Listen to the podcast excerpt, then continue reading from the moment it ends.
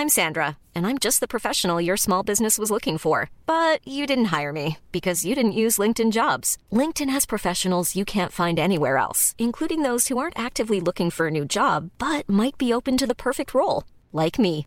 In a given month, over 70% of LinkedIn users don't visit other leading job sites. So if you're not looking on LinkedIn, you'll miss out on great candidates like Sandra. Start hiring professionals like a professional. Post your free job on linkedin.com/people today. Bonsoir à vous qui nous rejoignez sur l'antenne de CNews. C'est le début de Soir Info. Le débat, les invités, je vous les présente juste après. Le point sur l'actualité, c'est le JT en compagnie de Mathieu Devez ce soir. Bonsoir Mathieu. Bonsoir à tous. Cinq jours après la mort d'Enzo, une marche blanche a été organisée aujourd'hui à l'AM Malherbe. Environ 1000 personnes se sont rassemblées dans cette commune de l'Eure pour rendre hommage aux jeunes de 15 ans. Samedi dernier, Enzo a été tué d'un coup de couteau après une dispute avec un autre adolescent du même âge. Notre journaliste Régine Delfour a suivi la marche blanche.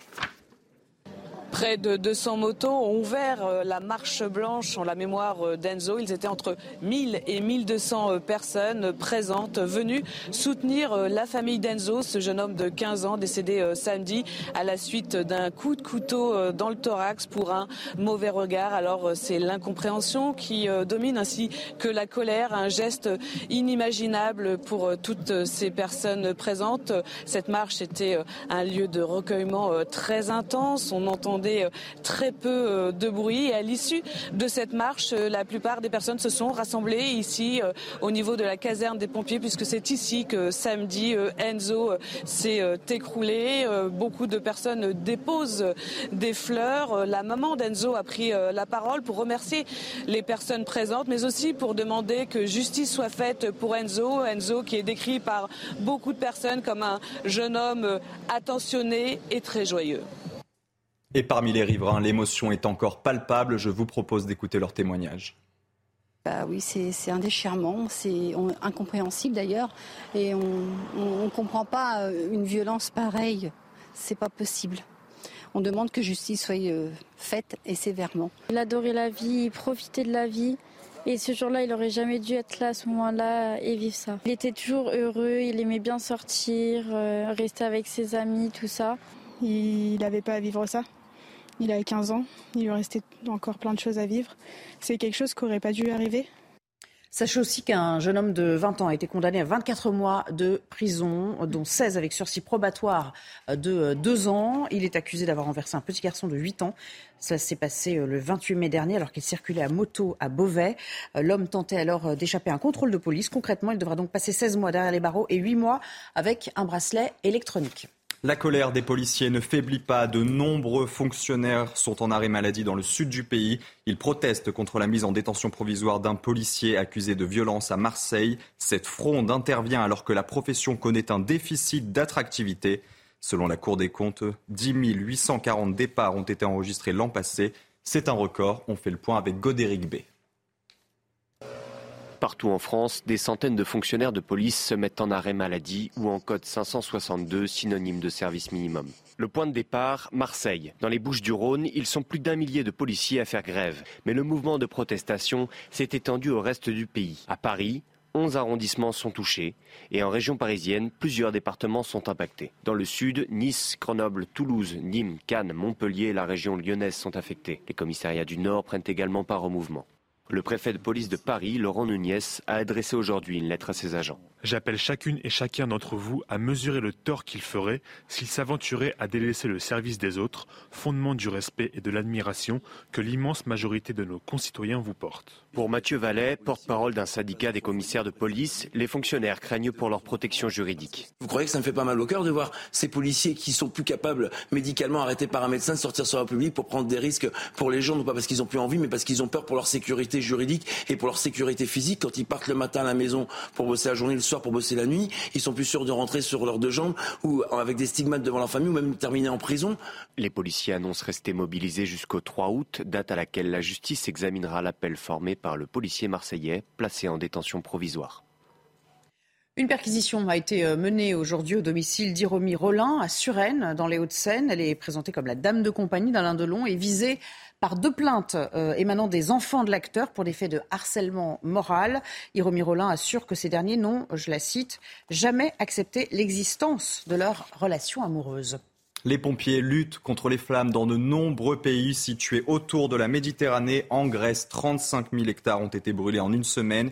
Hier, trois personnes sont mortes, dont deux pilotes de l'armée de l'air. Un feu de forêt s'est aussi déclenché dans les îles Canaries en Espagne. Enfin, en Italie, au moins cinq personnes ont trouvé la mort dans des incendies en Sicile. On fait le point avec Célia Gruyère. Des flammes et de la fumée à perte de vue. À Sintra, au Portugal, 500 pompiers sont mobilisés pour éviter la propagation d'un feu de forêt. Plusieurs d'entre eux ont été légèrement blessés. Malgré une situation pour l'instant maîtrisée, le vent attise les flammes et nourrit les inquiétudes. Nous pouvons voir qu'il y a un vent très fort ici. Ça a été le plus grand ennemi de ceux qui luttent contre les incendies de forêt. En Italie, plusieurs morts sont à déplorer. Le sud du pays est touché par une vague de chaleur intense avec une température de 47,6 degrés enregistrée lundi à Catane en Sicile. L'aéroport de Palerme a même dû fermer pendant quelques heures ce mardi à cause d'un incendie à proximité. À Dubrovnik, en Croatie, les pompiers aussi sont épuisés. Ils sont plus d'une centaine soutenus par des bombardiers d'eau à tenter de maîtriser un feu de forêt attisé par des vents violents. Un haut lieu historique et touristique qui attire chaque année plus d'un million de personnes. Quant à la Grèce, les îles de Rhodes, de Corfou et de Bé continuent leur combat contre les flammes, des incendies qui ont déjà fait plusieurs victimes. Une nouvelle hausse des températures a été enregistrée mercredi, avant une baisse de 5 degrés prévue dès jeudi dans le pays. Dans la mer comme sur la terre, les températures s'enflamment. Ce lundi, la mer Méditerranée a connu sa plus haute température journalière avec 28,71 degrés. Le précédent record, 28,25 degrés, daté de 2003. On en vient au JO de Paris. On va pouvoir commencer le, compte à rebours, hein, puisque ça y est, maintenant, c'est dans un an, jour pour jour. Dernière année de préparatifs avant une cérémonie d'ouverture inédite, vous le savez, prévue euh, sur la scène. Un défi en matière d'organisation pour l'hébergement également, les transports euh, ou encore la sécurité. Alors, la ville est-elle prête? Et puis les autres villes, hein, parce que ce n'est pas propre à, Paris. On peut aussi évoquer le, le cas de Marseille. Élément de réponse avec Théo Grévin. Tony Estanguet est formel. Aucun retard à signaler dans l'organisation. On sera prêt parce que jusqu'à présent, on a, on a maintenu euh, à la fois le, niveau d'ambition, le niveau de préparation. Et il y a aujourd'hui tout, un réseau d'acteurs qui n'ont qu'une envie, c'est de réussir de grands jeux. Pour cela, les équipes de Paris 2024 sont à pied d'œuvre sur tous les fronts. Plan de transport du public et des athlètes, épreuves test, répétition avant la cérémonie d'ouverture sur la scène et une priorité, la sécurité. Tout le reste n'aura pas de valeur si on n'est pas au rendez-vous de la sécurité. Et aujourd'hui, là aussi, je pense qu'il faut se féliciter de, l'implication bah, de, tous ces acteurs qui n'ont qu'une envie, c'est que ça se passe bien, qui ont une vraie expertise. Le dispositif de sécurité sera sans précédent. Je pense que ce sera l'endroit sur la planète euh, où on sera en totale sécurité. Euh, ce sera pendant les Jeux de Paris 2024 euh, ici. Côté infrastructure, là aussi, tout est dans les temps. Sur l'ensemble des principaux chantiers en cours, les délais sont respectés. Livraison en mars du village olympique, du centre aquatique le mois suivant. Un mois avant les Jeux, une arène à la chapelle flambant neuve qui accueillera le badminton et la gymnastique rythmique. L'année 2024 commencera tout en symbole. Les médailles seront dévoilées au grand public en janvier. L'installation des dentistes libéraux va désormais être régulée. Les principaux syndicats viennent de conclure un accord avec l'assurance maladie. L'objectif est de favoriser l'installation des jeunes diplômés dans les déserts médicaux. Jean-Michel Decaze. Le seul cabinet dentaire de Malville, commune de 3600 habitants près de Nantes, a fermé il y a un an pour cause de départ à la retraite. Il n'y a toujours pas de remplaçant. Dans l'Ouest, un habitant sur quatre n'a plus de dentiste. On essaye d'aller dans les autres communes, mais là aussi c'est surbooké. Quand j'avais appelé, j'avais trois mois d'attente. Alors après, ils ont bien sûr des comment dire euh, des créneaux euh, pour les urgences, mais bon, il y a des fois où on est refusé. L'accord entre les syndicats et l'assurance maladie prévoit que dans les zones surdotées, un dentiste ne pourra être conventionné que s'il remplace un confrère qui s'arrête. Le but est d'orienter la profession dans les zones rurales. Je pense que les dentistes, maintenant, comme beaucoup de personnels médicaux, sont attirés par la ville, euh, par les zones attractives, qui veulent avoir un cadre de vie pour leurs enfants, qui veulent pas forcément aller, excusez-moi l'expression, s'enterrer. La tendance est plus au regroupement des, cabinets, donc euh, ça c'est une très bonne chose parce que c'est vrai que l'exercice euh, seul peut être pesant. Depuis 2012, le nombre de diplômés a augmenté de 5% en France. Pourtant, des communes de plus en plus nombreuses voient leurs dentistes disparaître. Et puis on a pris euh, ce soir la mort de la chanteuse irlandaise Sinead O'Connor, morte à 56 ans. Euh, elle avait accédé à la célébrité mondiale en 1990 avec ce titre, évidemment archi célèbre, écrit par Prince, Nothing Compares to You. Pour l'heure, les causes de son décès n'ont toujours pas été révélées. Voilà pour l'essentiel. Merci beaucoup Mathieu. on se retrouve à 22h, nouveau point sur l'actualité. On va s'interrompre quelques euh, minutes euh, et puis je reviendrai avec l'invité du soir, Grégory Joron, secrétaire général du syndicat Unité SGP Police FO. Et bien sûr, le débat assure avec nos invités. À tout de suite. Bonsoir et bienvenue dans, Soir Info. Tout de suite, l'invité de cette euh, édition. Bonsoir Grégory Joron. Bonsoir. Euh, merci d'être euh, parmi nous. Je rappelle que vous êtes secrétaire général du syndicat Unité SGP Police FO. On va évidemment parler de votre actualité avec ce mouvement qui prend de l'ampleur. Où en est-il d'ailleurs L'application du service minimum, le fameux code 562 s'étend, les arrêts maladie s'enchaînent on nous dit communément euh, euh, depuis quelques jours, euh, c'est assez inquantifiable. C'est-à-dire que c'est difficile d'avoir des chiffres exacts, mais quand même, quelle est, l'ampleur nationale pour ce mouvement qui a débuté, on le rappelle, au sud et dont on dit qu'il est en train vraiment d'essaimer un peu partout?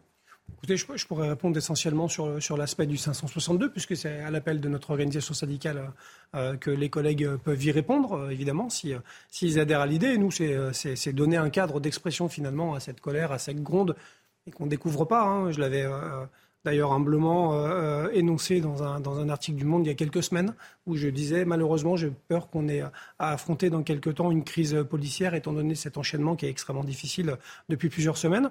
Et, et donc aujourd'hui on peut dire qu'en effet le, le, code 562 est globalement suivi sur, dans énormément de services sur le territoire. Euh, évidemment, on ne peut pas avoir de statistiques parce que l'idée, c'est justement que euh, les fonctionnaires euh, ne remplissent plus les statistiques habituelles d'activité, notamment dues à leur initiative, et qu'aujourd'hui, ils sont plutôt, on va dire, en pause, mais présents pour répondre évidemment à l'urgence si nécessaire. Je pense que c'est aussi ce qui est important dans le contexte de sécurité qu'on connaît aujourd'hui. Mais nous sommes bien d'accord que ce n'est plus un, phénomène régional, mais, national maintenant, on peut le dire ainsi. Il est clairement national. Euh, dans, quasiment toutes les zones de France euh, et dans beaucoup de services. Euh, on a, nous, des témoignages qui remontent évidemment, des photos de collègues qui participent symboliquement justement au travers de ces publications. Et, non, non, on peut dire aujourd'hui que c'est national en effet.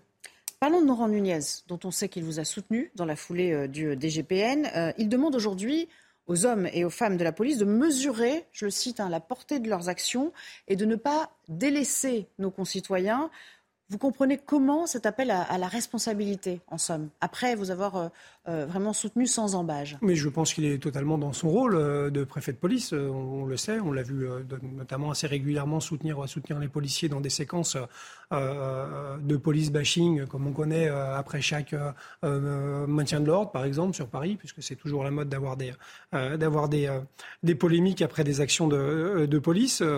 il est dans son rôle de rappeler, en effet, que quand on rentre dans la police, c'est pour euh, assurer la sécurité des citoyens. Euh, il voit bien qu'il y a, encore une fois, ce mouvement de fond, euh, mais qui n'est pas, pour le coup, pas syndical. Les arrêts maladie, ce ne sont pas les syndicats qui en appellent. Les collègues prennent leurs responsabilités en aller voir leur médecin.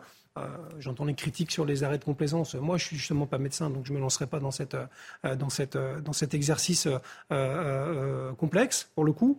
maintenant, il y a une réalité, c'est que si les fonctionnaires ne sont plus là, il y a quand même un enjeu de sécurité qui n'est plus euh, peut-être plus assuré et forcément une crainte euh, pour le coup qui est, euh, trouve assez logique. On est là pour protéger la société, la société qui fait montre justement de soutien en travers de toutes les enquêtes d'opinion, puisque 75% en moyenne des Français soutiennent la police. il ne faut pas qu'on leur tourne le dos, c'est une réalité. Je pense qu'ils comprennent le mouvement aujourd'hui, mais il faut aussi qu'on qu'on comprenne la réaction d'un préfet de police qui est dans son rôle. Alors justement, c'est ce qu'il dit aussi dans cette lettre. Il vous dit il faut mesurer le tort si vous vous aventurez à, délaisser le service des autres. Euh, il ne s'est pas ravisé, mais il voit aussi que le mouvement euh, prend une ampleur inquiétante pour, pour, pour le quotidien. Que se passe-t-il si quelque chose de grave se produit à l'échelle nationale, comme on a pu le vivre euh, il y a encore quelques semaines? Sommes-nous toujours protégés? Rassurez-nous. Oui, bien sûr, mais il y a encore heureusement beaucoup plus de fonctionnaires qui travaillent que de fonctionnaires absents. Euh, euh, ça reste des inquiétudes qui sont localisées. Euh, bon, Marseille est, un cas particulier, forcément. en dehors, pour l'instant, les services tiennent. c'est justement l'intérêt de l'appel du PP, c'est que sûrement que ça ne prenne pas plus d'ampleur. Nous, on a donné un cadre, encore une fois, que j'assume ici pleinement, publiquement. c'est le 562, c'est celui-ci que notre organisation porte jusqu'au plus près du terrain, c'est-à-dire via mes délégués partout dans tous les services. Euh, il a l'intérêt justement de faire en sorte que les fonctionnaires soient là au moins, même si encore une fois on assume ce débrayage, on assume de porter cette colère qui, euh, en effet, euh, voit son déclenchement avec l'affaire de Marseille, mais qui couvre depuis bien longtemps et on s'intéresse souvent à la, seulement à la goutte qui a fait déborder le vase, pas aux milliers qui l'ont rempli. nous, on sait qu'il y en a encore une fois quelques milliers qui ont rempli ce vase de colère.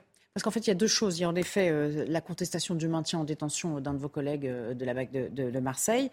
On le voit aussi à, travers un mouvement euh, à Nice, je crois, où il y a une centaine mmh. de policiers qui se sont rassemblés pour dire nous, on demande plus de considération, mais ça fait des années qu'on entend euh, les policiers, euh, à travers tous leurs syndicats d'ailleurs, hein, euh, tous leurs représentants, dire plus de considération. On a bien compris que ce n'était pas juste un problème d'effectifs, de moyens, de paiement d'horaires, d'arriérés de salaire, etc.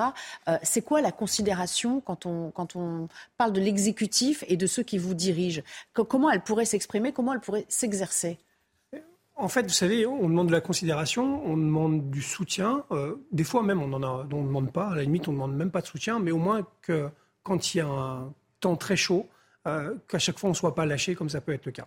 Euh, honnêtement, le début de cette crise, le compte à rebours qui nous fait arriver là, je le dis parce que j'ai été aussi, je crois, le seul à le dénoncer aussi fortement, les propos du président de la République. inexcusables. Inexcusables et inexplicables sur l'affaire de Nanterre. Euh, avant même de dire que la justice va commencer son travail, condamne déjà notre collègue euh, euh, lourdement. Moi, je me suis expliqué là-dessus. Il ne faut pas croire que les policiers sont pas insensibles, ne sont pardon, insensibles à l'expression présidentielle ou politique. Rappelez-vous ces dernières, les dernières crises dans la police, j'ai l'impression qu'on est en crise permanente, c'est une vraie question, viennent de propos de Christophe Castaner clé d'étranglement euh, euh, et euh, soupçons avérés de raciste viennent du propos du président chez un, de vos concurrents ou en tout cas un autre média brut avec euh, le contrôle aux faciès et les violences policières. Et à chaque fois, ça a réagi très fortement. Alors, à minima, moi, j'ai envie de dire qu'ils ne nous soutiennent pas, c'est pas très grave. Mais quand il y a des moments euh, très intenses comme ça, euh, qu'on ne nous enfonce pas, comme ça peut être le cas là, et c'est ça qui fait réagir. Vous êtes un peu en train de nous dire qu'il est aussi à la genèse de, ce mouvement, de cette lame de fond qui est en train de. de je pense que c'est, ça a été très profondément mal pris par les agents.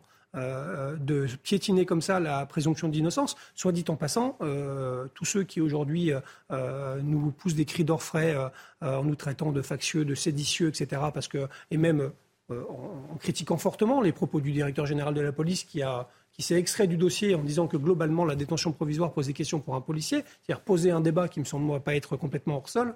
Je constate surtout que ces mêmes-là qui appellent à la séparation du pouvoir et euh, euh, des pouvoirs pardon, et, au respect euh, des principes républicains n'ont pas réagi du tout quand la parole présidentielle s'est exprimée. Je trouve ça très gênant. Moi, je l'ai fait. on ne peut pas dire de moi que, et de mon organisation surtout que nous sommes des factieux. J'ai pris des positions plutôt courageuses mhm. sur, sur, la relation police-justice. Et j'aimerais pas qu'on soit enfermé justement dans un bras de fer qui n'en est pas un. Entre la police et la justice, c'est pas du tout ça le sujet. Alors, pour tenter de voir comment on peut avancer sur toutes ces questions. Quelle est votre position aujourd'hui vis-à-vis de, cette fameuse idée euh, euh, d'une juridiction euh, spécialisée pour les policiers? Est-ce que vous avez évolué sur la question? Oui, mais on a évolué parce qu'on y réfléchit en fait. on a organisé un colloque l'année dernière, le 6 juillet exactement, un colloque qui, qui, qui était, je pense, peut-être une des premières pour un syndicat de police parce qu'on a donné la parole à des experts, à des sachants, et nous, on s'est mis en dehors du débat. On, on s'est mis dans la salle et on a écouté. On en a fait une retranscription euh, dans un fascicule, on, a, on, a, on, a, on, a, on en a euh, décliné euh, des lignes. C'est un colloque, juste comme ça, pour que ceux qui nous traitent tous de, de, ne pas, de ne pas apprécier la justice, qui était organisé avec des avocats, avec un avocat général, avec une présidente de cour d'appel, avec donc des magistrats en fonction, un conseiller d'État, qui sont venus nous éclairer justement sur la jurisprudence de la légitime défense, sur, sur parce que l'idée c'était le policier, l'usage des armes et sa responsabilité face aux institutions. Nous, on a donc dégagé des axes assez clairs sur, en effet, la possibilité, euh, ce qu'on travaille aussi avec Unité Magistrat, euh, d'aller euh, sur peut-être une juridiction spécialisée. On ne demande pas une, une justice d'exception. Là aussi, je détends tout le monde. On demande simplement à ce qu'à un moment donné, peut-être, que des magistrats particulièrement imprégnés de l'usage des armes dans une situation de stress, dans une situation dégradée, puissent se rendre sur ces situations, sur ces affaires où, quand même, à chaque fois, ça secoue l'opinion publique entièrement et la société. On vous a écouté on vous a, écouté on, vous a en tout non, cas pour l'instant pas. Non, non, parce que ça, suppose de légiférer, j'imagine, sur ces questions. Évidemment, ça, ça, suppose déjà d'en débattre. Mais j'aimerais qu'on puisse déjà en débattre sans que tout, tout, de suite on nous rappelle des grands principes républicains comme si c'était des armures et que finalement on n'avait même pas le droit d'évoquer mm. euh, une évolution possible en nous rejetant ça et en nous traitant tout de suite de factueux et de séditieux. Encore une fois, il faut, arrêter. je, je le supporte bien, moi je vis bien, mais c'est difficile du coup après de discuter alors qu'on fait preuve, je pense, plutôt de bonne volonté en règle générale sur ces questions-là. Et encore une fois, on les a discutées avec des, avec, avec, avec, avec des sachants et des professionnels. Maintenant, si on nous dit non, circulaire, il n'y a rien à voir, bah, voilà, on, on, comprendra. Mais nous, on a ouvert le débat, on a écrit à l'ensemble des groupes parlementaires, on a des propositions à faire qui seront solides, qui seront assumés, qui seront réfléchis surtout, euh, et qui datent, encore une fois, je l'ai démontré depuis plusieurs années, euh, euh, c'est depuis 2016 qu'on demande une juridiction spécialisée. On va parler des magistrats maintenant, dont beaucoup ont dénoncé ce qu'ils appellent un, degré franchi à votre, à votre propos, enfin à propos des, policiers dans la vous parliez des séditieux et des, et des factieux tout à l'heure, mais eux disent on franchit un degré dans la remise en cause de l'institution judiciaire. C'est vraiment ça le sujet aujourd'hui? On se retranche derrière, euh, non, des, oui, je pense que c'est institutionnel. Non, je pense que oui, il y, a, beaucoup de postures autour de tout ça, euh, clairement, euh, réellement, je pense. je pense que le, je pense que le vrai sujet, enfin déjà, le vrai sujet, c'est que les policiers travaillent toute la journée avec des magistrats déjà. Oui. Premièrement. le vrai sujet, c'est que les policiers sont quand même le premier maillon, maillon pardon, de la chaîne pénale. Donc on sait à peu près. On ne peut pas les dissocier. On peut pas les dissocier. Je me tue à dire que la police et la justice doivent être côte à côte et pas dos à dos. Euh, ça, je l'assume encore ici de le dire. Et on ne doit pas se tromper de combat ni de cible. Euh, l'expression aujourd'hui, c'est une de l'émotion. Deux, elle date pas euh, malheureusement d'hier. Le déclencheur, c'est en effet une situation qui peut potentiellement, je pense, se discuter sur le fond. maintenant, évidemment, que notre collègue en détention l'a été dans des règles légales et il n'y a pas de remise en cause de ça. Juste la question plus globalement, est-ce qu'il n'y a pas un moment donné, euh, parce qu'on nous donne des pouvoirs extraordinaires qui, engendrent une responsabilité qui l'est tout autant, et que quand euh, euh, l'action de police est remise en cause, qui est tout à fait légitime dans un état de droit, on ne remet pas ça en cause, cette action de police est remise en cause, on nous reverse dans le pot commun comme le citoyen lambda en nous remettant finalement au même niveau que tout le monde, alors que juste avant, on a un pouvoir extraordinaire. C'est peut-être cet équilibre-là qu'il faudrait discuter.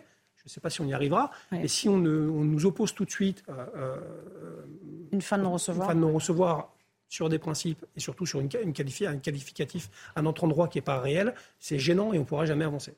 À propos des motifs qui ont été invoqués par le juge pour euh, le maintien hein, en détention du collègue, est-ce qu'ils vous paraissent injustifiés à côté de la plaque quand on, quand on sait que de toute façon, euh, on en parlait euh, ici encore hier soir, euh, il y avait déjà eu des, contacts entre, entre les policiers. Ça fait partie des, raisons qui font que le juge veut le, le maintenir en détention.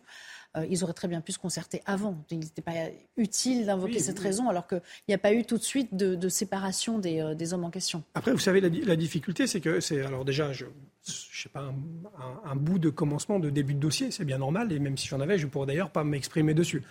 Ça, pour le coup, c'est le cas. Non, mais vous, avez eu connaissance des motifs. Oui, oui, les motifs, je les ai eus, mais, euh, mais euh, je, n'ai pas le dossier, donc je ne peux pas juger s'ils sont à côté de la plaque ou pas. La seule chose, c'est qu'en effet, si on se dit que c'est pour empêcher de se concerter, alors qu'il y en a trois qui sont dehors, on peut s'interroger.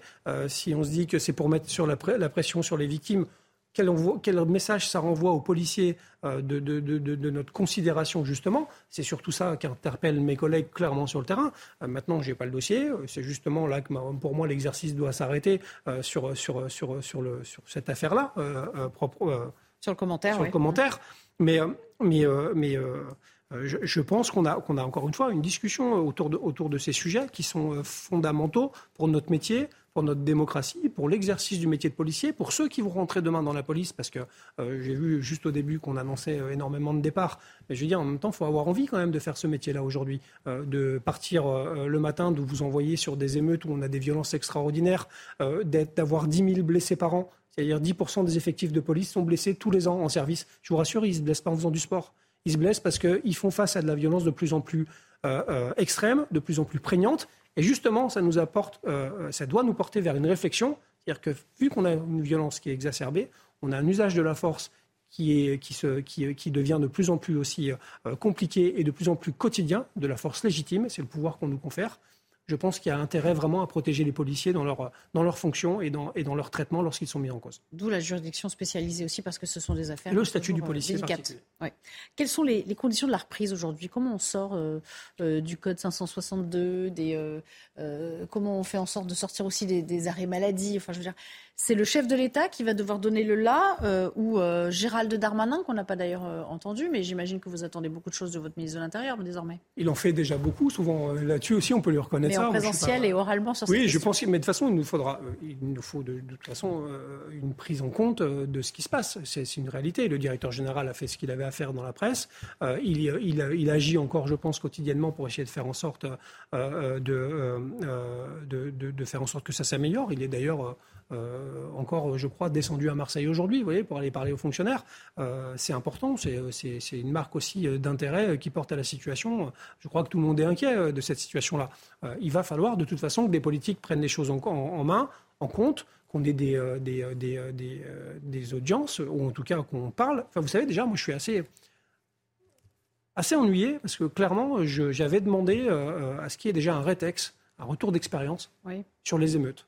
Euh, officiel, euh, un retour d'expérience, c'est-à-dire qu'est-ce qu'on a traversé tous ensemble, que les policiers ont dû affronter, comment ça s'est passé techniquement, qu'est-ce qu'on a retenu de la crise des Gilets euh, jaunes. Réellement. On n'en a pas eu du tout, pardon. Pas réellement, on n'en a pas eu du tout. Il y a eu des prises de parole, mais il n'y a, pas eu de, il y a pas eu de texte avec les organisations syndicales représentatives pour qu'on puisse s'exprimer à tous les niveaux euh, euh, de, notre, de notre pays euh, et dans tous les départements où il y a eu des violences, pour qu'on ait quand même, nous, la possibilité officiellement de porter le, la parole des collègues et de ce qu'ils ont vécu. On n'en a déjà pas eu. je trouve ça dommage. Là, on arrive sur une crise, malheureusement, qui, qui, qui forcément contient cet événement-là. je pense que ça serait très intéressant quand même rapidement qu'on rencontre à minima le ministre de l'Intérieur euh, pour pouvoir en discuter sérieusement et justement qu'on fasse des propositions de fond et qu'on travaille réellement sur ce qu'inquiète aujourd'hui les policiers. Il y a trois axes, l'anonymisation, cette juridiction spécialisée et, euh, euh, notre statut spécifique et, la protection fonctionnelle. J'ai une dernière question, mais c'est un peu la même question que je reformule.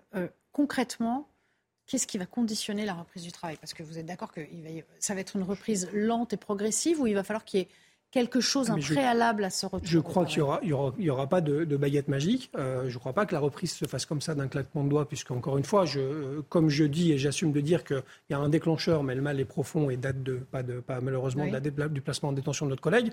Euh, si vous voulez que je vous réponde que le 3 août, journée d'appel, où mon collègue peut-être sera libéré. Je ne sais pas si ça conditionnera une reprise. Forcément, ça apaisera les choses. Je ne veux pas, au travers de ça, vous pensiez que justement je sois dans un bras de fer avec la justice que vos, téléspectateurs pensent que c'est le bras de fer contre la justice qu'on gagnerait. Je ne suis pas du tout sur ce plan-là, j'espère l'avoir démontré depuis un quart d'heure. Euh, je dis juste que euh, oui, ça pourrait euh, y contribuer, mais je pense que ça ne suffira pas de toute façon à faire en sorte que les gens et les fonctionnaires de police reprennent dans un bon état d'esprit, étant donné tout ce qu'on a vécu depuis ces années et ces dernières semaines particulièrement. Merci beaucoup, Grégory Joron, d'avoir accepté notre invitation. Merci, vous. merci pour, pour ce temps passé sur le plateau de, de Soir Info. On enchaîne avec le, débat et j'ai plaisir à accueillir Sabrina Medjeber sur ce plateau. Bonjour, enfin bonsoir. Vous êtes essayiste, je le rappelle. Ludovic Toro est là également, maire de Coubron. Merci, comment ça va? Bien. J'espère que vous avez amené tout votre attirail euh, de sanctions euh, habituelles. Alors je compte sur vous pour, euh, pour distribuer les bons et les mauvais points tout au long de la soirée. Et puis Erwan Barillot, bonjour. Bonsoir, écrivain. on va parler de la grogne des, policiers qui s'intensifie. On vient de l'évoquer largement. ces hommes et ces femmes qui quitte des commissariats sur euh, l'ensemble du euh, territoire. Godéric Bay pour euh, le rappel des, derniers faits. Partout en France, des centaines de fonctionnaires de police se mettent en arrêt maladie ou en code 562, synonyme de service minimum. Le point de départ, Marseille. Dans les Bouches du Rhône, ils sont plus d'un millier de policiers à faire grève. Mais le mouvement de protestation s'est étendu au reste du pays. À Paris, 11 arrondissements sont touchés et en région parisienne, plusieurs départements sont impactés. Dans le sud, Nice, Grenoble, Toulouse, Nîmes, Cannes, Montpellier et la région lyonnaise sont affectés. Les commissariats du Nord prennent également part au mouvement. Le préfet de police de Paris, Laurent Nunez, a adressé aujourd'hui une lettre à ses agents. J'appelle chacune et chacun d'entre vous à mesurer le tort qu'il ferait s'il s'aventurait à délaisser le service des autres, fondement du respect et de l'admiration que l'immense majorité de nos concitoyens vous portent. Pour Mathieu Vallet, porte-parole d'un syndicat des commissaires de police, les fonctionnaires craignent pour leur protection juridique. Vous croyez que ça me fait pas mal au cœur de voir ces policiers qui sont plus capables médicalement arrêtés par un médecin de sortir sur la public pour prendre des risques pour les gens, non pas parce qu'ils ont plus envie, mais parce qu'ils ont peur pour leur sécurité juridique et pour leur sécurité physique quand ils partent le matin à la maison pour bosser la journée, le soir pour bosser la nuit, ils sont plus sûrs de rentrer sur leurs deux jambes ou avec des stigmates devant leur famille ou même terminer en prison. Les policiers annoncent rester mobilisés jusqu'au 3 août, date à laquelle la justice examinera l'appel formé par le policier marseillais placé en détention provisoire. Et puis, entre-temps, euh, Laurent Nunez a, envoyé une lettre hein, euh, euh, aux, forces qu'il dirige.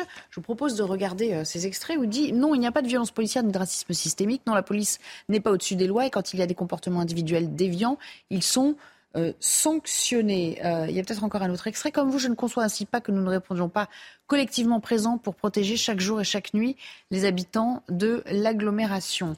J'appelle chacune et chacun d'entre vous à mesurer le tort qu'il ferait s'il s'aventurait à délaisser le service des autres fondement du respect et de l'admiration que l'immense majorité de nos concitoyens vous porte. Euh, Ludovic, je commence avec vous. Mm. Est-ce qu'il vous semble un petit peu revenir en, arrière ou au fond, euh, comme le disait l'invité précédent, il, est dans son rôle d'assurer la protection. De police, il se rend compte que, en fait, ça part pas seulement de Marseille, ça gagne un peu euh, toute l'île de France, Paris.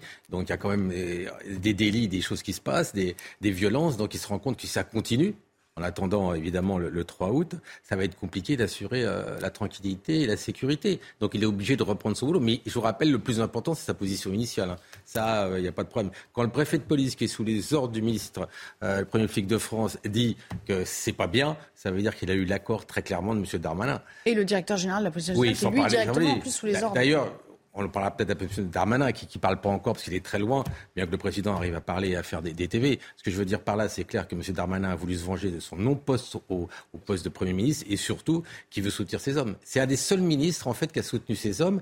Et quelque part, qu'il ne soit pas devenu Premier ministre, c'est un peu normal parce que c'est le seul, en fait, qui a la cote.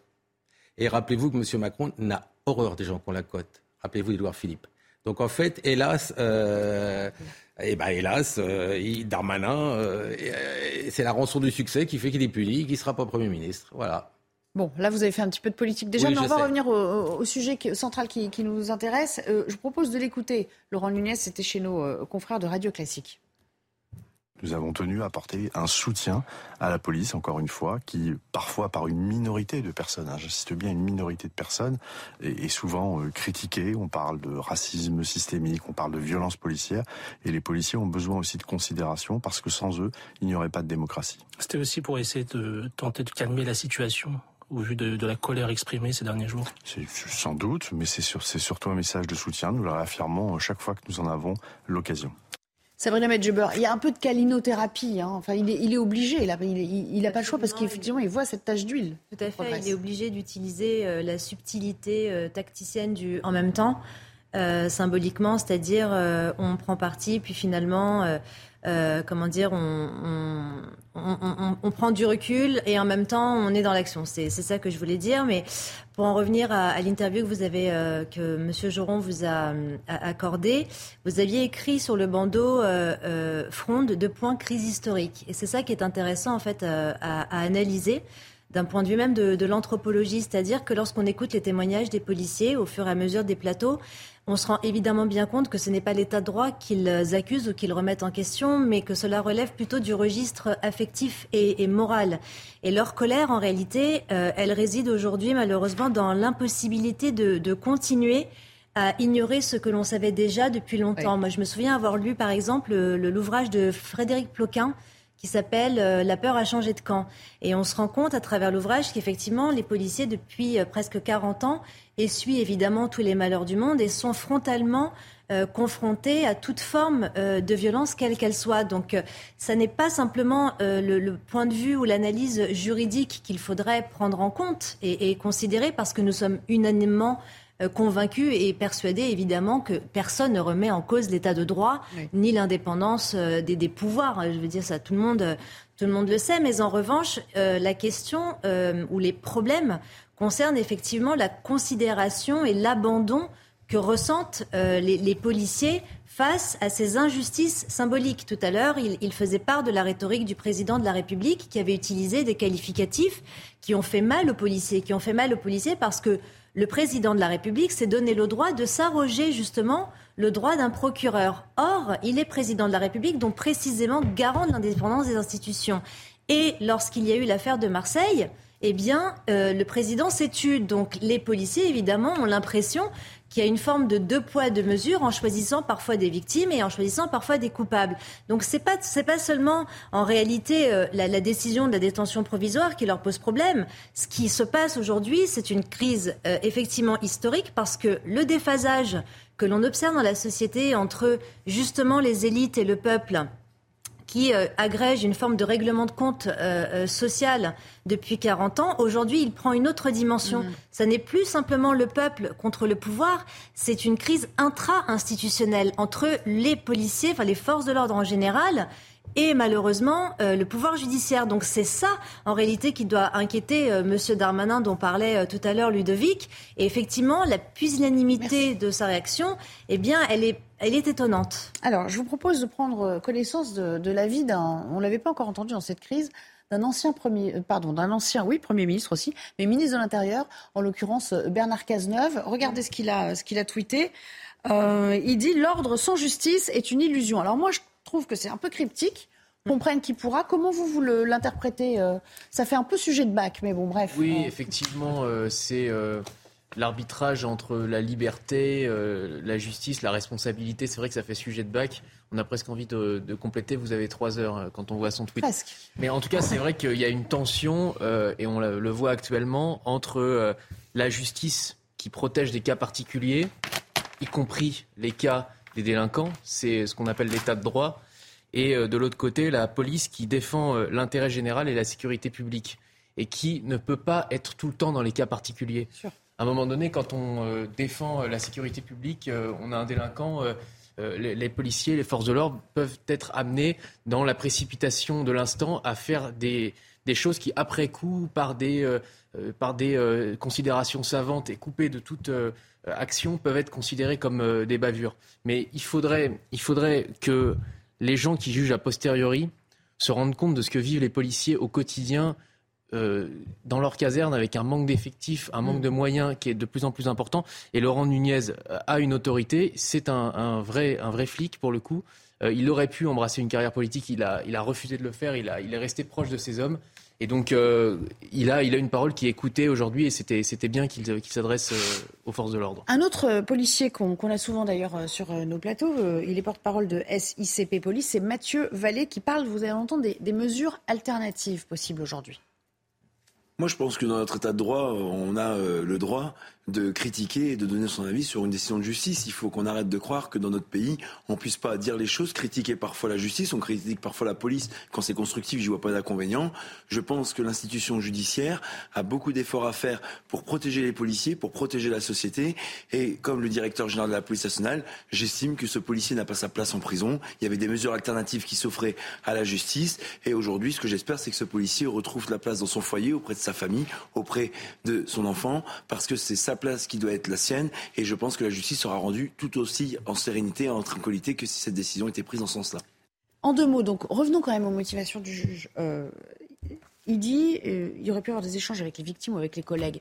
Finalement, est-ce que ce n'était pas plutôt une volonté de ne pas rallumer le feu tel qu'on Mais c'est toujours comme ça depuis les émeutes de 2005 on ne veut pas rallumer le feu, donc on accepte tout, tout simplement. On a tellement peur de 2005 bah, qu'on l'a revécu là, et on va le revivre, c'est évident qu'on n'aura pas corrigé le fait d'arrêter de baisser le dos, mais vraiment, voilà, tu fais une bêtise, eh ben, tu es puni. Voilà, c'est tout. Euh, tu casses, tu payes. Et ça, on ne sait pas l'appliquer parce qu'on a peur de la réaction de ces gens-là. Mais arrêtons d'avoir peur. Et tout à l'heure, vous me disiez, je fais de la politique. Rendez-vous compte. Monsieur Macron dit oui, non. Premier ministre, oui, non. Et euh, Darmanin, je ne parle pas. Évidemment qu'il y a un enjeu politique énorme. Évidemment qu'ils doivent parler. Et arrêter de dire oui, ils ont raison, mais non, ils ont tort. Oui, mais ils ont raison. Comment voulez-vous en sortir? Alors évidemment, dans ces cas-là, on va mettre la justice d'un côté et la police pour s'affronter. Mais excusez-moi, c'est au ministre, au président de la République de siffler la fin de la récré. Et ils ne savent pas le faire parce qu'ils n'ont jamais su le faire. Darmanin va être obligé de parler à un moment ou à un autre, ça c'est obligé quand il va revenir en nouvelle Mais il va revenir vendredi. Voilà, donc là il va se dire, voilà, mais il est toujours près de la police parce que lui, il est devenu célèbre et il est devenu reconnu par la police parce qu'il les protège. Je vois pas comment il va faire machine arrière. Laurent Nunez, qui parle du euh, DGPN et qui parle aussi de l'autorité judiciaire. Écoutez, lui aussi, lui aussi on sent qu'il essaie d'éteindre le feu à tout prix. Hein. On a évidemment toujours travaillé en parfaite entente avec l'autorité judiciaire, dans, une grande confiance et dans un grand respect. Et euh, c'est ce qui prévaut dans, ce qu'on appelle la chaîne policière, finalement la chaîne pénale, où euh, les relations sont excellentes et chacun se respecte, encore une fois, dans la plus grande confiance. Bon, l'entente, c'est quand même pas l'image qu'on a donnée jusqu'ici, Sabrina Medjeber.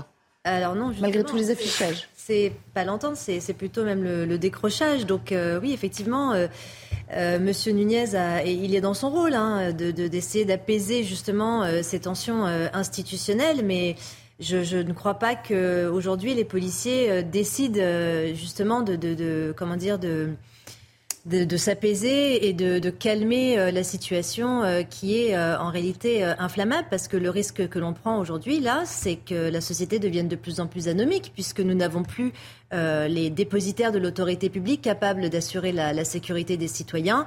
On connaît la juste archipélisation de la France, comme le rappelait Jérôme Fourquet. Nous avons vécu un climat de très haute tension sociale avec les émeutes. Donc à n'importe quel moment, si, enfin l'absence malheureusement des, des forces de l'ordre présentes sur le territoire, eh bien, il y a une forte potentialité de haut risque justement de, ou de rébellion ou, d'autres factions, euh, quelles qu'elles soient. Et puis pour être tout à fait complet, j'aimerais quand même euh, qu'on revienne à, ce qu'a dit, moi ça m'a frappé cet extrait de Mathieu Vallée, toujours lui, euh, qui donne un exemple choc, un autre cas d'école selon lui, où les policiers sont abandonnés à leur sort. Ça s'est passé sur l'île de Mayotte. Écoutez. À Mayotte, euh, avant-hier, vous avez euh, des jeunes filles qui ont été agressées, qui ont été violentées par euh, des groupes d'individus violents. Il y a un témoin, un citoyen lambda, qui a voulu faire preuve de civisme et qui est intervenu, qui s'est fait violemment prendre un parti. Et là, vous avez un policier qui, au lieu de tourner les talons, au lieu de fermer les yeux, va armer de son courage protéger ces deux jeunes filles mmh. et il va être agressé à coups de machette, à coups de couteau. Il va même être blessé à la jambe. Pour se protéger son intégrité physique, sa famille et sa vie, il va utiliser son arme de service et il va viser les jambes de ces individus. Placé en garde à vue, déféré, mise en examen, placée sous contrôle judiciaire. C'est tout ça qui va plus en réalité. On est en train de nous expliquer que le problème dans notre pays, c'est les policiers et pas les délinquants. Et beaucoup de policiers estiment aujourd'hui que la justice, elle est intraitable, intransigeante et exigeante avec les policiers, mais que cette même exigence, cette même intransigeance n'est pas valable pour les délinquants. C'est ça aujourd'hui qui ne va plus. Quand on a un policier qui fait preuve d'acte d'héroïsme, il doit être protégé. Et le statut particulier pourquoi pas Il faut que nos collègues aujourd'hui, lorsqu'ils aillent sur la voie publique, ils soient en sécurité juridique. Il faut réarmer moralement et juridiquement nos forces de l'ordre sur le terrain parce qu'on est en train de perdre un combat moral vis-à-vis des délinquants. Aujourd'hui, nos policiers sont en grande difficulté là où les délinquants prennent trop souvent la confiance. Ewan Barrio, là clairement il y a un souci parce que si on peut plus intervenir, autant interdire le port d'armes. Oui. C'est un peu ce qu'il nous dit dans cet exemple. Oui, c'est ce que disait Grégory Joron, c'est-à-dire que les policiers se sentent en insécurité euh, juridique, judiciaire, c'est ce le terme qu'il a employé. Effectivement, euh, après, l'autorité judiciaire sait être ferme. On l'a vu avec les comparitions immédiates qui ont suivi euh, les, les, nuits d'émeute. Donc, c'est-à-dire que quand le politique se fâche et dit aux juges d'arrêter leurs bêtises et de juger fermement, le pouvoir. La séparation des pouvoirs, c'est oui, aléatoire. effectivement, on, on, sait comment ça, ça, ça, peut fonctionner en Ve République. Et le, la prérogative du, de l'exécutif existe quand même, parce qu'il y, a effectivement euh, un ras-le-bol des citoyens qui s'expriment à juste titre, et le politique doit l'entendre. Et le politique, dans la Ve République, a les moyens nécessaires de mettre les juges au pas quand il le faut. Et donc, là, il faut se poser la question, effectivement, la démocratie, c'est pas la cinquième, c'est pas la, démocratie, c'est pas la séparation des pouvoirs. La démocratie, c'est la voix du peuple qui est entendue et respectée. Bien sûr. Merci pour cette euh, conclusion. Amaury Bucco nous a rejoint. Bonsoir Amaury. Bonsoir, Merci euh, d'être là. Alors, Euh, on va euh, parler euh, de toutes ces affaires qui, qui nous secouent à chaque fois. L'affaire Lola, la tuerie d'Annecy, le meurtre d'Alban Gervais ou encore Sarah Halimi. Tous ces crimes atroces ont été commis par des déséquilibrés. à croire que l'État ne parvient pas à faire face à cette nouvelle formation d'insécurité. Alors vous allez nous raconter une histoire qui a eu lieu il y a quelques jours et qui montre de manière assez emblématique finalement toutes les failles de notre système aujourd'hui. Oui, tout à fait, Nelly. Vous avez parlé de, plusieurs affaires euh, emblématiques et hélas dramatiques. On aurait pu ajouter celle, vous savez, à Bordeaux, de cette petite fille avec sa grand-mère sur le pas de leur porte et de toutes ces agressions euh, moins graves dont on ne parle pas. C'est pour ça que je voulais vous parler de cette affaire. Alors, cette affaire, elle s'est passée à Sarcelles le lundi 17 juillet aux alentours de 18h30 aux abords de la grande synagogue de Sarcelles. Vous avez un homme manifestement déséquilibré qui a agressé plusieurs passants gratuitement. Il a d'abord insulté une mère de famille, puis il s'est précipité vers une jeune femme par derrière pour lui assonner un grand coup de pied dans le dos. Des passants sont heureusement intervenus, ont pu immobiliser euh, l'individu en attendant la police. Nous avons d'ailleurs pu contacter l'un de ces passants qui est intervenu. Je propose d'écouter son témoignage. C'est totalement, totalement gratuit. Hein. Les filles, elles marchaient euh, comme n'importe qui se balade dans la rue. Euh, et surprise, elles mangent un coup de pied dans le dos. C'est-à-dire, elles ne voient même pas le coup arriver pense même pas une seule seconde ce qui peut lui arriver. Hein. Je dis, bah, c'est un fou celui-là, il frappe une femme. Euh, donc j'ai couru, je l'ai attrapé directement, j'ai mis, euh, mis un coup, après j'ai vu qu'il bah, n'était pas en son état normal, normal, ça sert à rien de le frapper. Et, euh, puis voilà, on, a, attendu, on a attendu l'arrivée de la police. Hein. Donc l'homme a pu être interpellé, on en sait un peu plus sur, sur les raisons de ce geste aussi tout à fait. Il a pu être interpellé. On a d'ailleurs des images hein, de son interpellation, vous allez le voir au milieu de la foule. Alors, du fait de la proximité, les policiers sont arrivés sur place et du fait de la proximité avec la grande euh, synagogue de Sarcelles, les policiers ont d'abord envisagé la piste antisémite, mais ce qu'ont dit les témoins, c'est qu'il n'y avait aucune insulte antisémite qui ont été proférées et donc cette piste a été écartée. Alors, sur son profil, euh, l'homme interpellé a refusé de donner son identité. Il ne possédait d'ailleurs pas de papier sur lui, mais les policiers ont pu retrouver son identité une fois au commissariat. C'est un homme âgé de 26 ans, de nationalité algérienne, interné à l'unité psychiatrique de l'hôpital de Gonesse et qui faisait l'objet d'une fiche de recherche depuis plusieurs mois pour n'avoir pas réintégré l'unité psychiatrique après une journée de liberté. Alors, les raisons de son geste sont inexpliquées, euh, ce qui n'a pas empêché, bien sûr, la victime Jennifer, hein, c'est comme ça qu'on va l'appeler, euh, de porter plainte, euh, d'autant qu'elle nous a expliqué qu'elle subissait encore, elle avait eu de, nombreuses douleurs au cervical après cette agression. Et ensuite, que s'est-il passé? C'est-à-dire, Comment traite-t-on ce, genre d'affaires impliquant des, gens visiblement déséquilibrés? Alors pour la suite, le mieux, c'est d'écouter Jennifer qui, a accepté de témoigner et qui raconte la façon dont sa plainte a été traitée et le sentiment de frustration qu'elle a encore aujourd'hui. Écoutez-la.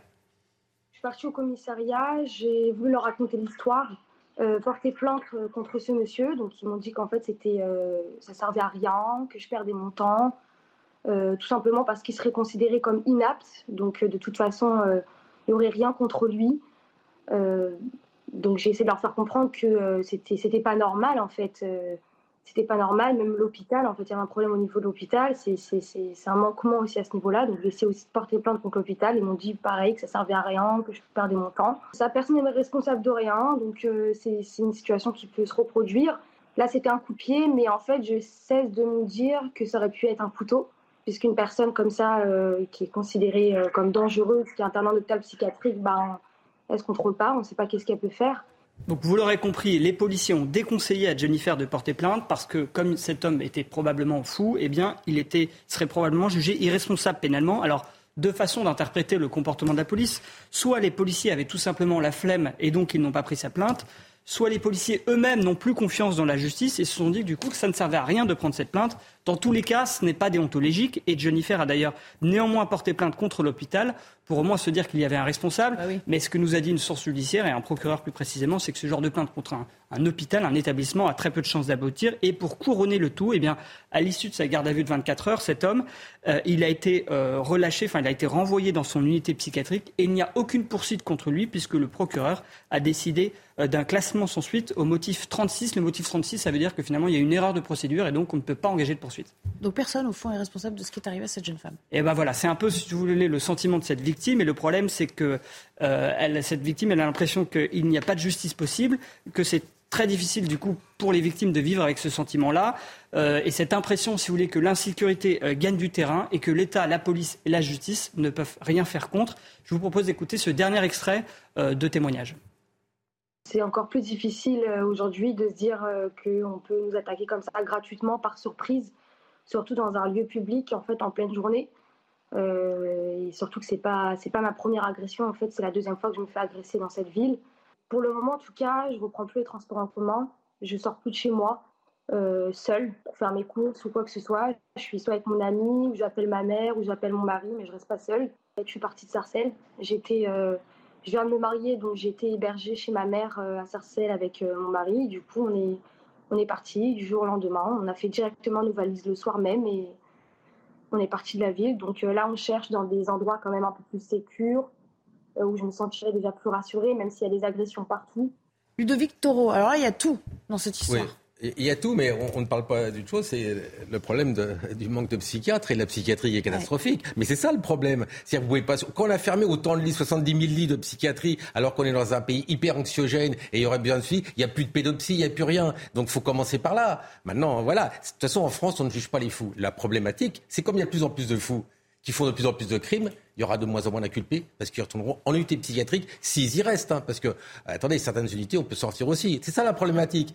Et, et, et en fait, c'est pas le juge qui décide, ce sont les psychiatres qui vont se réunir et qui vont dire est-ce qu'il était apte ou pas, est-ce qu'il était conscient? Mais c'est tellement aléatoire. Là, on est devant la justice des médecins et pas la justice des juges. Merci beaucoup pour cette réaction. Merci beaucoup, Amaury, pour euh, cette, euh, cette, histoire. Et, euh, et, à demain pour une nouvelle chronique sur le plateau. On s'interrompt quelques instants et puis on reviendra, bien sûr, puisqu'il est pratiquement 22h, pour le JT de Mathieu Devez. À tout à l'heure.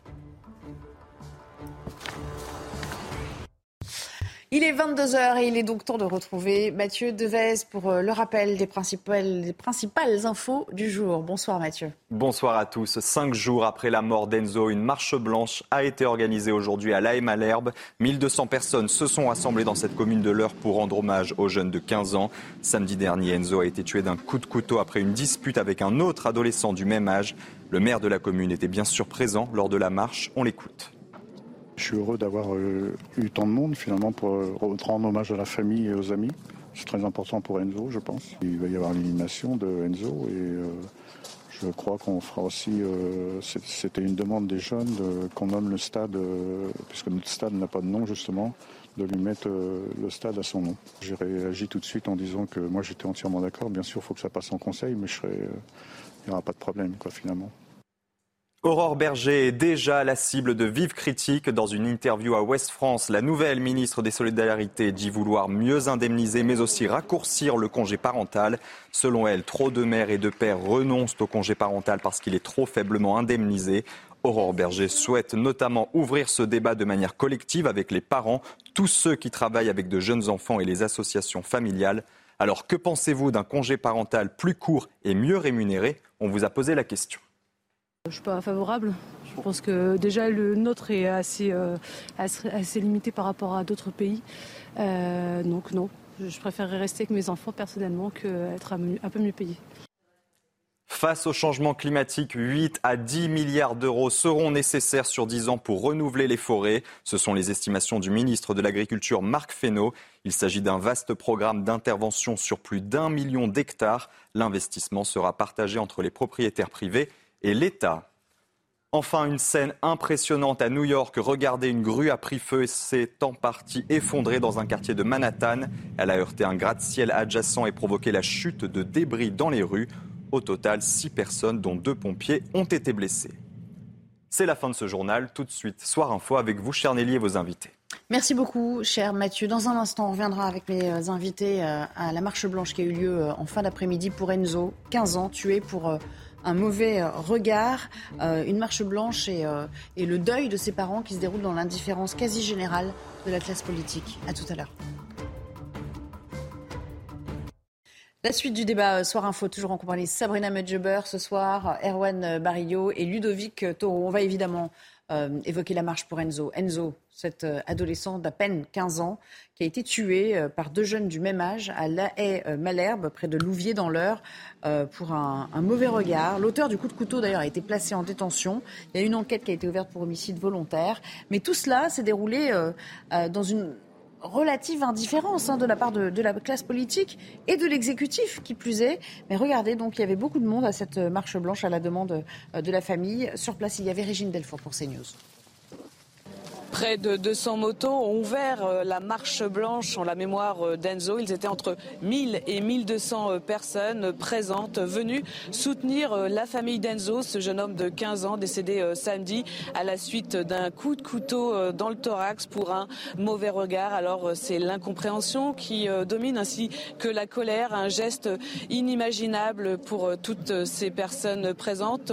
Cette marche était un lieu de recueillement très intense. On entend euh, très peu euh, de bruit. Et à l'issue de cette marche, euh, la plupart des personnes se sont rassemblées ici au niveau de la caserne des pompiers, puisque c'est ici que samedi Enzo s'est écroulé. Beaucoup de personnes déposent des fleurs. La maman d'Enzo a pris la parole pour remercier les personnes présentes, mais aussi pour demander que justice soit faite pour Enzo. Enzo qui est décrit par beaucoup de personnes comme un jeune homme attentionné et très joyeux.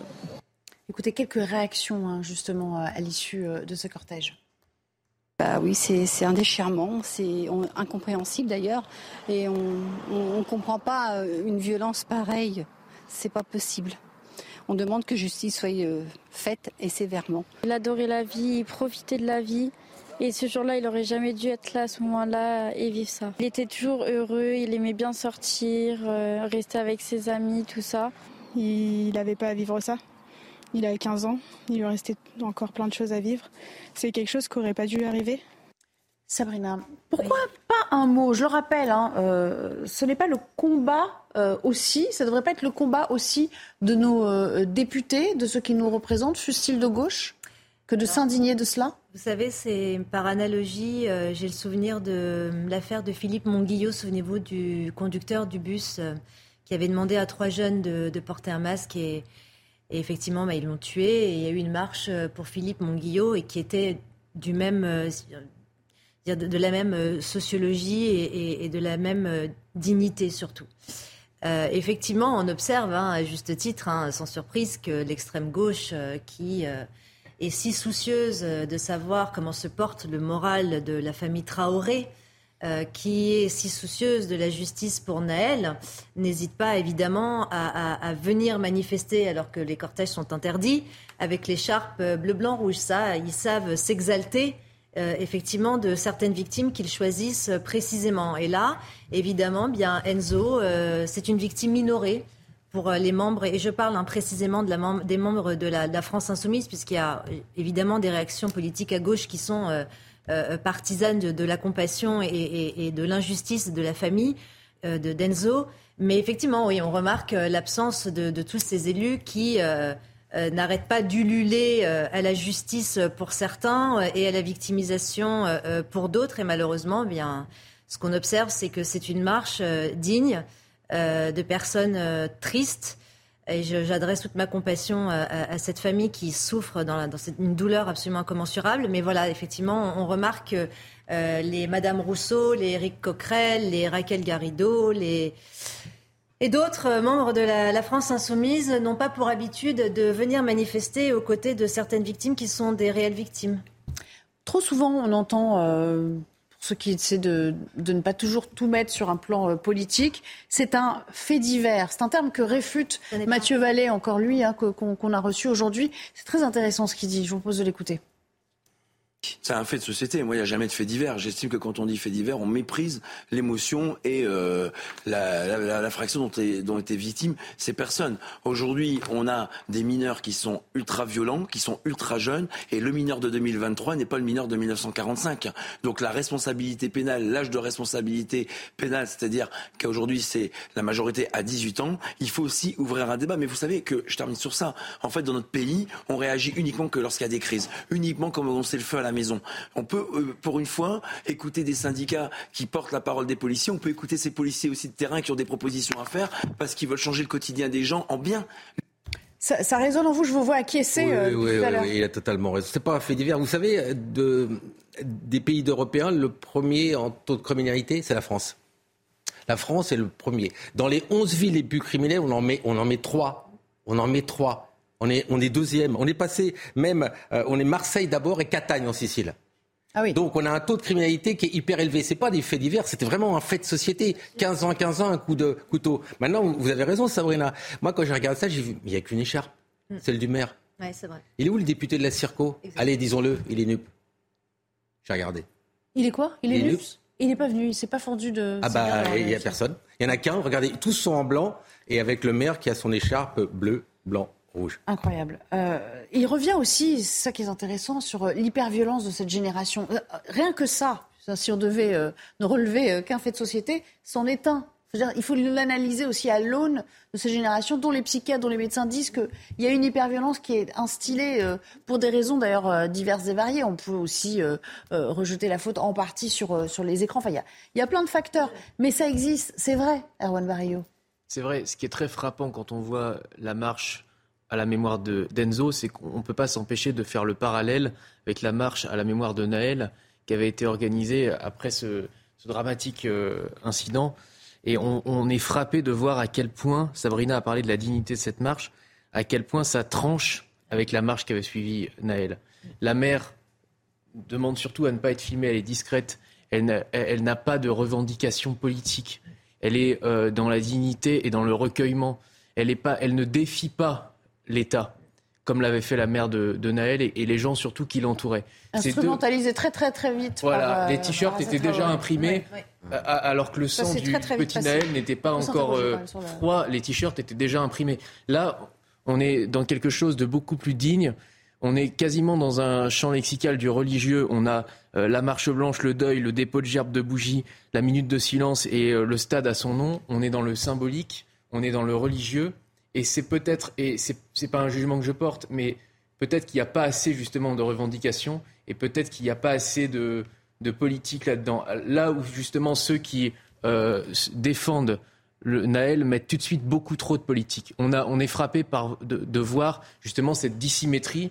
D'un côté, c'est des gens qui demandent rien à part de vivre euh, tranquillement et qu'on ne les assassine pas dans les rues. Et de l'autre côté, c'est des gens qui, effectivement, une fois tous les 15 ans, il y a une bavure policière en France. Donc, Ils vous diront que statistiquement, c'est plus, mais bon. oui, enfin, une, une fois tous les 15 ans, il y a une, un acte qui justifie euh, qu'ils euh, sortent dans la rue pour asseoir leurs revendications. Et dès que c'est le cas, ils en profitent. Donc on voit tout de suite la, dissymétrie entre les deux. C'est très frappant. Sabrina Medjiba, euh, finalement, euh, on a l'impression, c'est ça qui est triste en fait, que toutes les vies ne se valent pas. C'est-à-dire que on, se fiche qu'un garçon de 15 ans, parce que au fond, il était euh, sans histoire et que sa vie ne passionne pas plus les foules que ça. euh, bon bah voilà, un de plus. Enfin, on a l'impression vraiment, c'est vraiment injuste pour sa famille, quoi. Oui, alors euh, malheureusement, Nelly, euh, je vais apporter une opposition, car ça n'est plus circonscrit à des territoires particuliers. Cette violence, elle s'étend sporadiquement sur l'ensemble du territoire et elle touche toutes les générations. Le, ce jeune garçon, ce défunt garçon à 15 ans, moi je me souviens d'il y a quelques semaines, Philippe, à Condé, 71 ans, assassiné par trois personnes. Euh, on se bruit. souvient à Cannes de la dame âgée qui avait été bousculée euh, à coups de coups de pied dans le dos par deux mineurs. Il faut quand même préciser, parce qu'en réalité, la violence aujourd'hui, pourquoi elle est inquiétante? Parce qu'elle concerne des mineurs.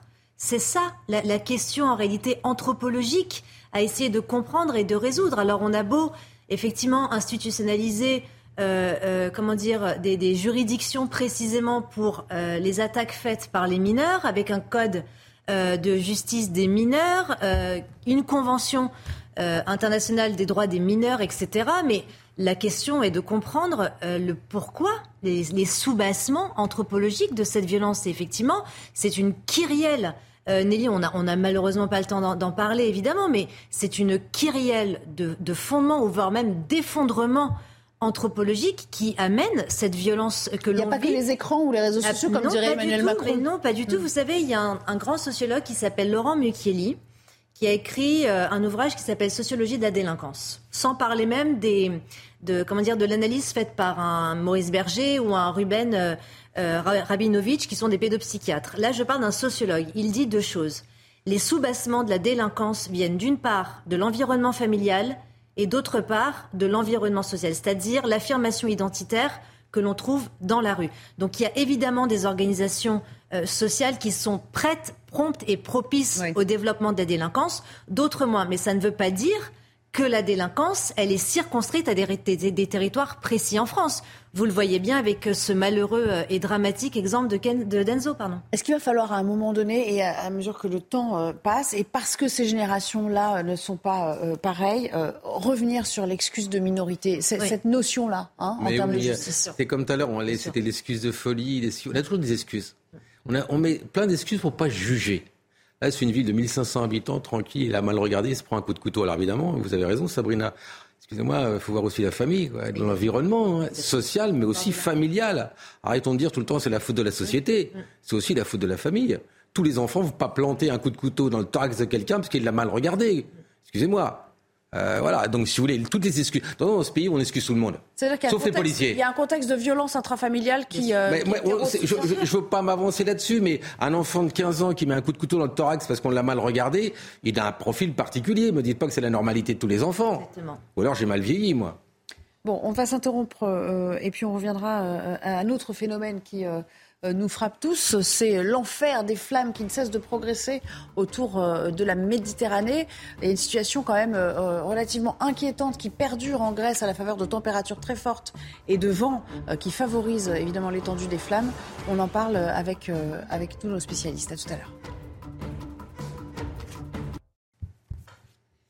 On va parler de ces incendies qui sont en train de gagner du terrain parce que ça a commencé euh, en Grèce et on a vu que ça a pris beaucoup d'ampleur. La Corse désormais est même euh, concernée. C'est un difficile travail bien sûr pour euh, les pompiers avec avec ces vents violents qui qui attisent le feu, avec des températures qui entretiennent les brasiers. Regardez le tour d'horizon de ce qui se passe en Europe avec Célia Gruyère.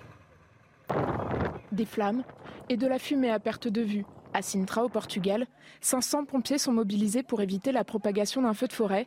Plusieurs d'entre eux ont été légèrement blessés. Malgré une situation pour l'instant maîtrisée, le vent attise les flammes et nourrit les inquiétudes. Nous pouvons voir qu'il y a un vent très fort ici. Ça a été le plus grand ennemi de ceux qui luttent contre les incendies de forêt. En Italie, plusieurs morts sont à déplorer. Le sud du pays est touché par une vague de chaleur intense avec une température de 47,6 degrés enregistrée lundi à Catane en Sicile. L'aéroport de Palerme a même dû fermer pendant quelques heures ce mardi à cause d'un incendie à proximité. À Dubrovnik, en Croatie, les pompiers aussi sont épuisés.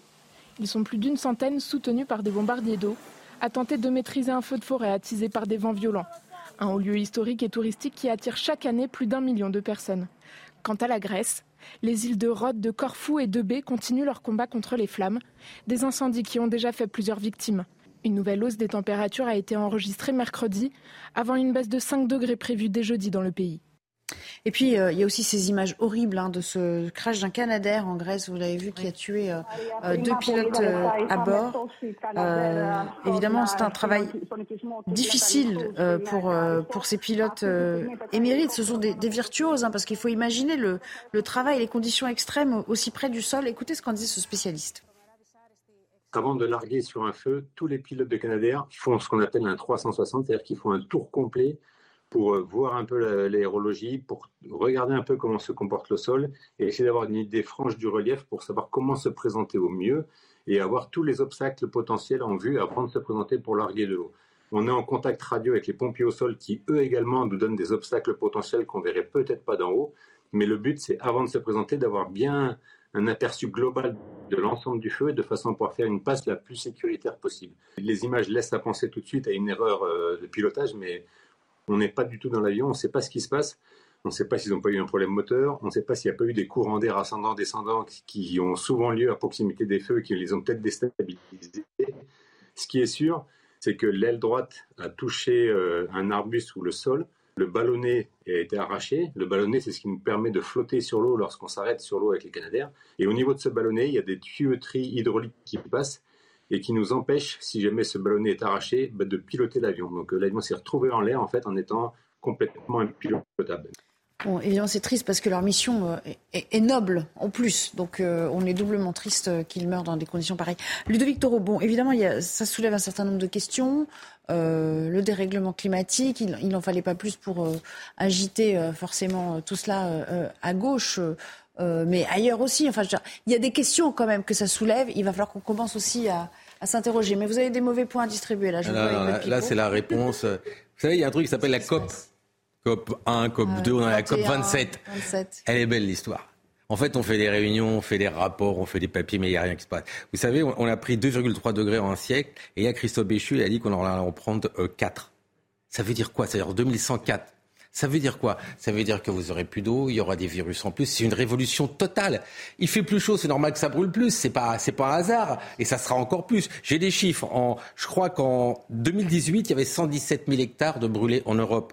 Aujourd'hui, il y en a de 785 000. Plus c'est sec, plus ça brûle. Maintenant, la seule solution, c'est c'est mettre des canadaires, faut mettre des pompiers. Mais c'est sans fin. Il faut tout simplement que la température baisse, d'accord? Et donc là, il n'y a rien qui est fait et on n'est pas efficace. On ne fait que parler. Les COP, c'est le plus gros échec. Ils s'arrêtent de faire des COP. Ils mentent depuis la première. Ils n'ont pas réussi à un truc. faut arrêter, faut être efficace, sinon eh ben, les pays du Sud vont brûler, d'accord? Et puis il y aura aussi une immigration de température. On le sait déjà, les pays africains. Attendez, comment vous restez à 50 degrés? Les gens vont mourir, les nourrissons, les, les personnes âgées, c'est impossible de rester 50 degrés. C'est des chiffres qu'on n'a jamais vus. Je veux dire, donc moralité aujourd'hui, soit ils se bougent un peu tous là et ils comprennent vraiment qu'il faut refroidir et que c'est pas une exception parce que chaque année on dit que c'est une exception, mais c'est pas une exception. Euh, voilà, même, même maintenant en Chine, qui était ils se rendent compte qu'à 52 degrés ils peuvent même plus faire leur économie. Donc maintenant il va falloir bouger tous ensemble et arrêter de se serrer la main et de faire des photos à la fin des COP comme s'ils étaient tous contents. Et ben le content on le voit aujourd'hui, il y a un décès et plusieurs décès dans cet avion. Erwan Barrio.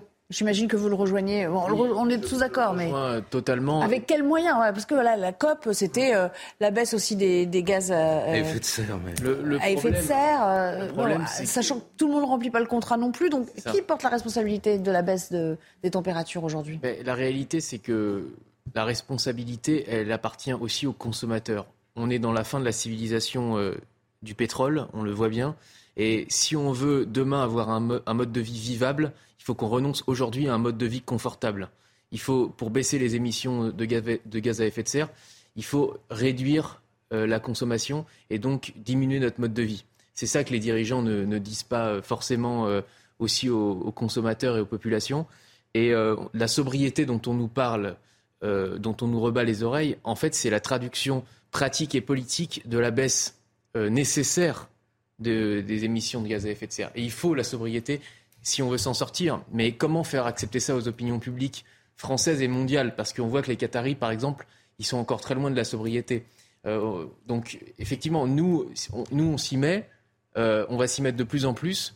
Mais le problème, c'est qu'on n'est pas certain d'être suivi par les, ceux qu'on appelle les émergents qui, qui, accèdent, qui accèdent à cette civilisation du pétrole et qui ont bien envie, eux aussi, d'avoir les mêmes avantages que ceux qu'on a eus pendant 80, euh, 80 euh, ans. Oui, cette sobriété, euh, de ce qu'elle doit forcément reposer uniquement sur les épaules des particuliers, hein, des, sociétés occidentales ou sur les, les pays consommateurs. Évidemment, on, pense à la Chine qui est très polluante, à l'Inde. Enfin, il y a beaucoup de pays maintenant dans les BRICS qui, qui sont les plus gros pollueurs. Et, et on n'a pas forcément les moyens de faire pression sur ces pays non plus.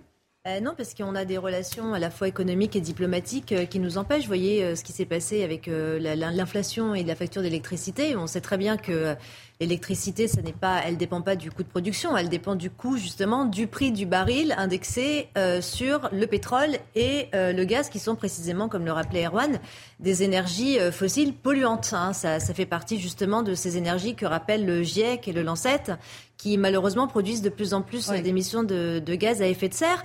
Donc oui, il y a une inégalité parce que quand on voit que l'Allemagne, elle, elle a fermé ses centrales nucléaires, elle a, elle a ouvert à nouveau ses centrales à charbon et que évidemment, elle est évidemment bien plus polluante que la France qui en a fermé et qui essaye d'en ouvrir, enfin en tout cas 6 EPR2 entre 2026 et 2050. En tout cas, on, voit bien qu'il y a une disparité en termes et une inégalité en termes de, traitement malheureusement de, la pollution euh, selon les pays. Donc ça c'est une évidence. Maintenant ce qu'il faut, euh, je pense, euh, comme le rappelait Ludovic, c'est bien beau de, de, faire des rapports, que le GIEC, qui est des COP, qui est le Lancet, etc., sur la prévention du réchauffement climatique, mais on voit bien que là, par exemple, la, nouveauté, entre guillemets, ce n'est pas tellement que les terres soient asséchées, c'est le sirocco qui souffle à plus de 80 km heure qui nous vient de Libye, qui a participé justement à, l'inflammation de, de, ces, bah, justement, de ces flammes hein, précisément, et qu'il euh, n'y a pas d'obligation non plus pour les Siciliens. Je parle au cas particulier parce que c'est l'exemple le plus frappant de ces derniers jours. il n'y a pas d'obligation de, faite aux citoyens de ménager justement les sous-bois ou les euh, produits comestibles qui engrangent justement ce, ce, phénomène accélérationniste euh, euh, de ces incendies. Donc il y a évidemment plusieurs mesures à prendre et comme Erwan le dit, c'est peut-être aussi une question de conscience personnelle euh, par rapport à l'évitement. Euh, conscience personnelle, oui, mais est-ce que, est-ce que, au-delà des affichages, effectivement, des réunions internationales, il faut en, en venir au fond, euh, pour changer les choses réellement, à des mesures coercitives bah, Vous l'avez dit, en fait, notre pays brûle, l'Europe brûle, notre monde brûle. Et quand on veut faire des, mesures économiques, nous l'avons vu dans la guerre entre l'Ukraine et la Russie, nous savons le faire. Hum. Il y aura plus de morts dans ce réchauffement climatique que de morts en Ukraine. Hum. En effet, aujourd'hui, il faut se réveiller. Notre monde est en train de brûler c'est clair. Soit ils se réunissent tous et ils mettent des, mesures coercitives si des fois vous ne tenez pas vos engagements.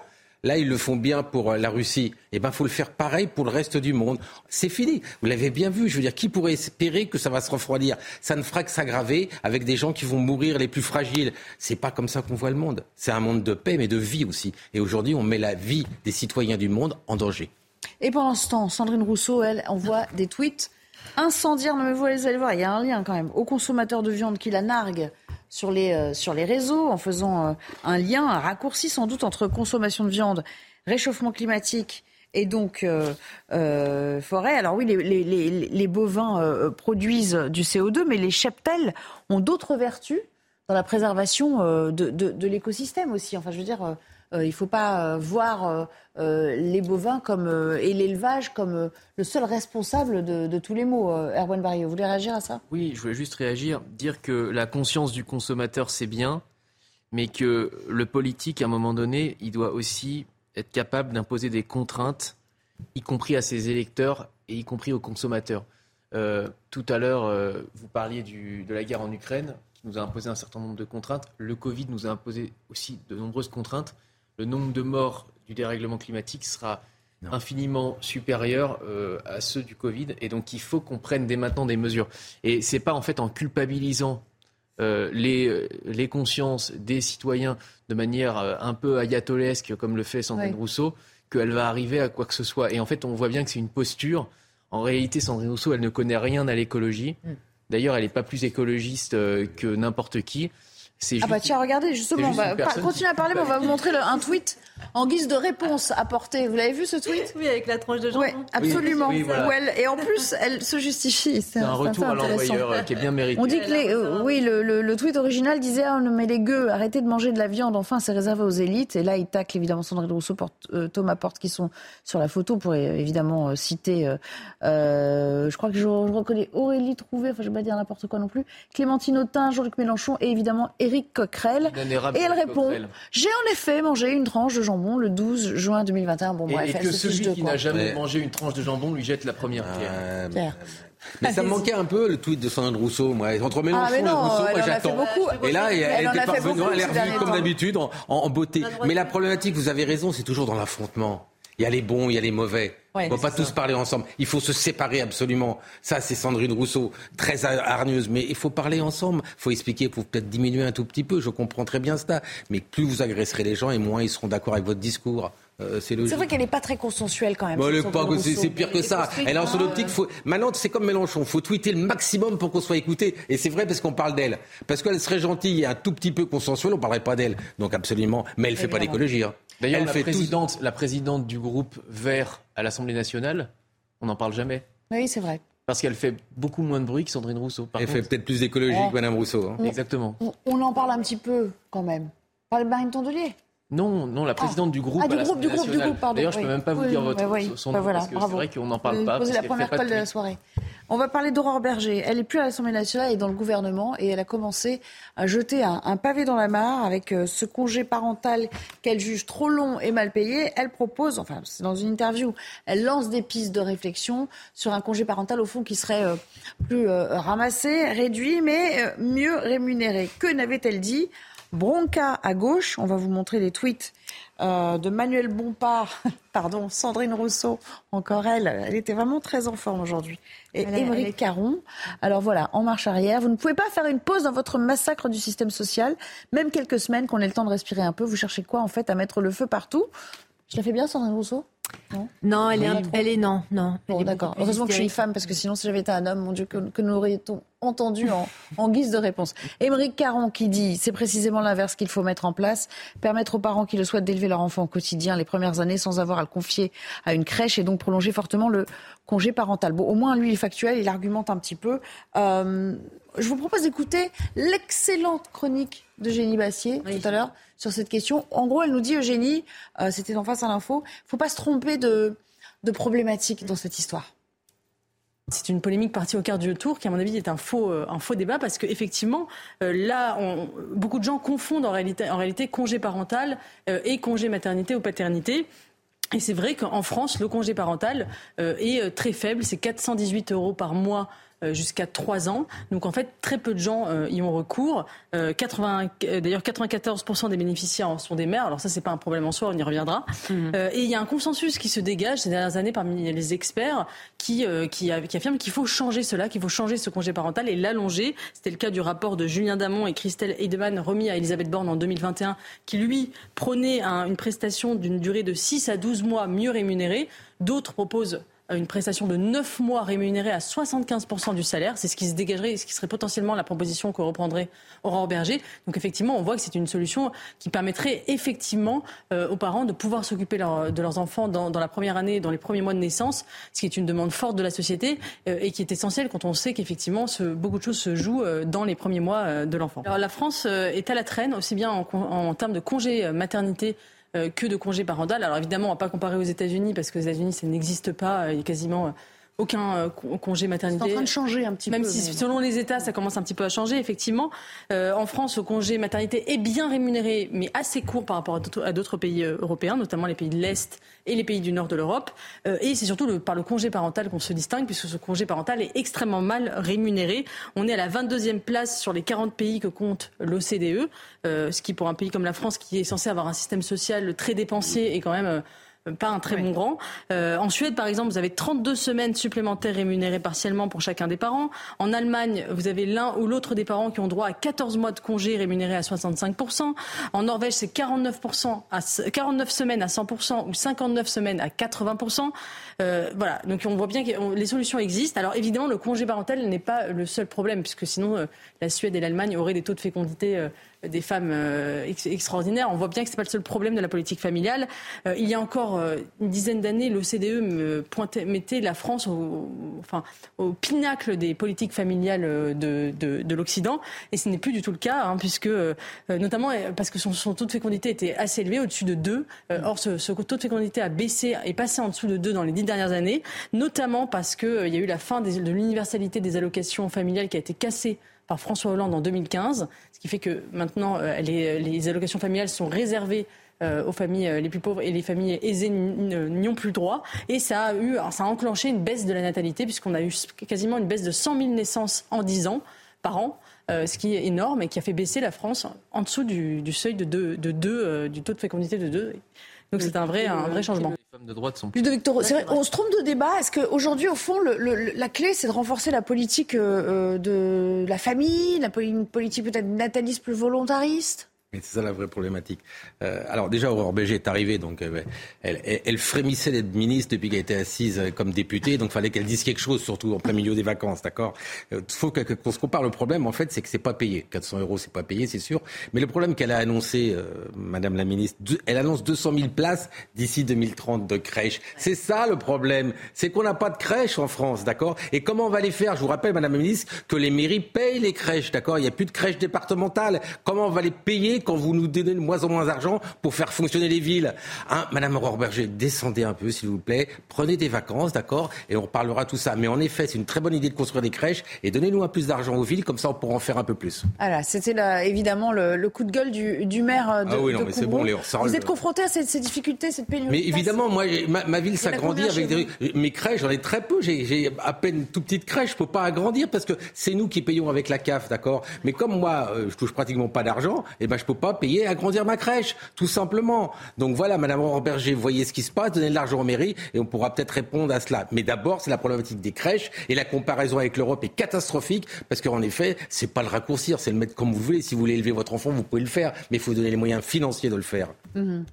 la politique nataliste, quand même, vous avez, vous avez Mais évidemment, mais elle n'existe pas en France. De toute façon, plus on va descendre en dessous de deux, plus de toute façon on va vieillir, d'accord? Donc à un moment, où est la famille? Il est, où le ministre de la Famille?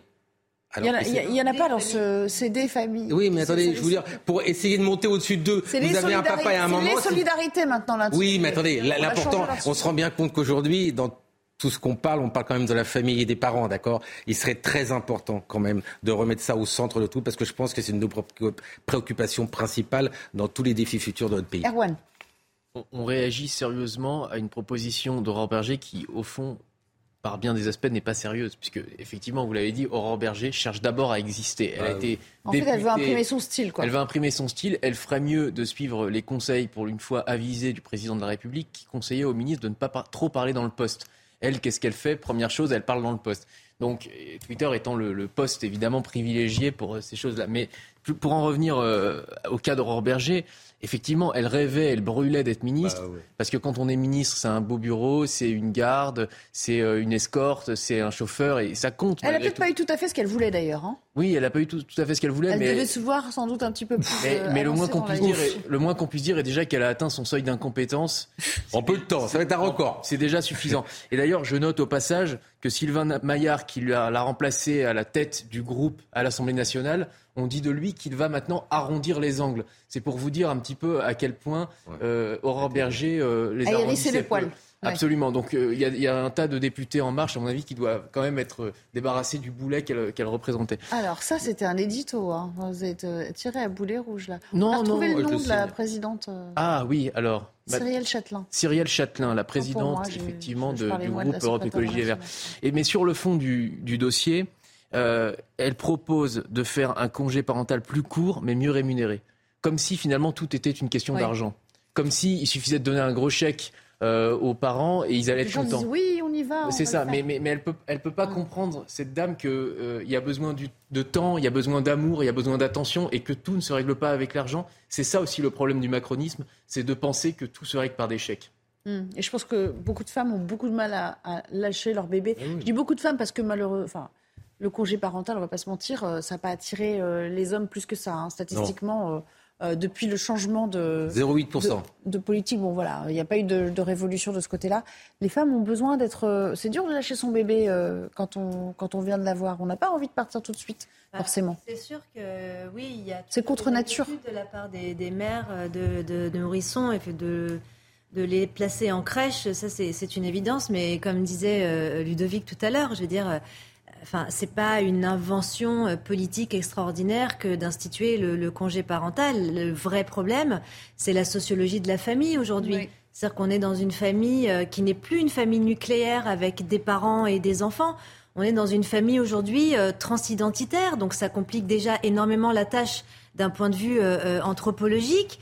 Et puis, effectivement, la question du congé, si on en revient à son, sa proposition, même si, effectivement, on sait Aurore Berger, moi je me souviens d'elle, par exemple, euh, c'était en plein débat parlementaire, elle pleurait euh, en disant euh, qu'elle avait mm. tout donné à la Macronie, pour reprendre ses mots. Donc oui, elle a un besoin d'existence politique qui est qui est très frénétique chez elle. Ça, oui, c'est une certitude. Hein, cet effet de, communication, enfin cette annonce, pardon, qui se veut plus de la communication d'autre chose. Bah, elle ne résout pas le problème, parce qu'en réalité, comme disait Erwan, c'est l'argent ne, fait pas l'éducation, ça se saurait. Je veux dire, quand on a vu par exemple lors des émeutes tous les bâtiments qui ont brûlé, il ne subsistait que ceux de la CAF. Donc ça veut bien dire précisément que les aides sociales ne conduisent pas, n'enclavent pas, n'amènent pas une solidité familiale digne de soi. C'est une évidence. Donc quand elle parle de ce congé parental qui déjà existe, hein, je veux dire, elle ne l'invente pas. Mais en plus, elle dit rien de très pas... clair. Elle dit pas combien de temps. Euh, voilà, elle, elle, reste en plus effectivement euh, très euh, très évanescente sur le sujet. Elle est elle est pas précise, précise dans, dans, dans sa proposition politique, mais en réalité, le problème vient, on en revient encore une fois, c'est toujours très anthropologique, c'est une question de sociologie de la famille. C'est ça qui va aider euh, euh, nos, futurs enfants à devenir des citoyens.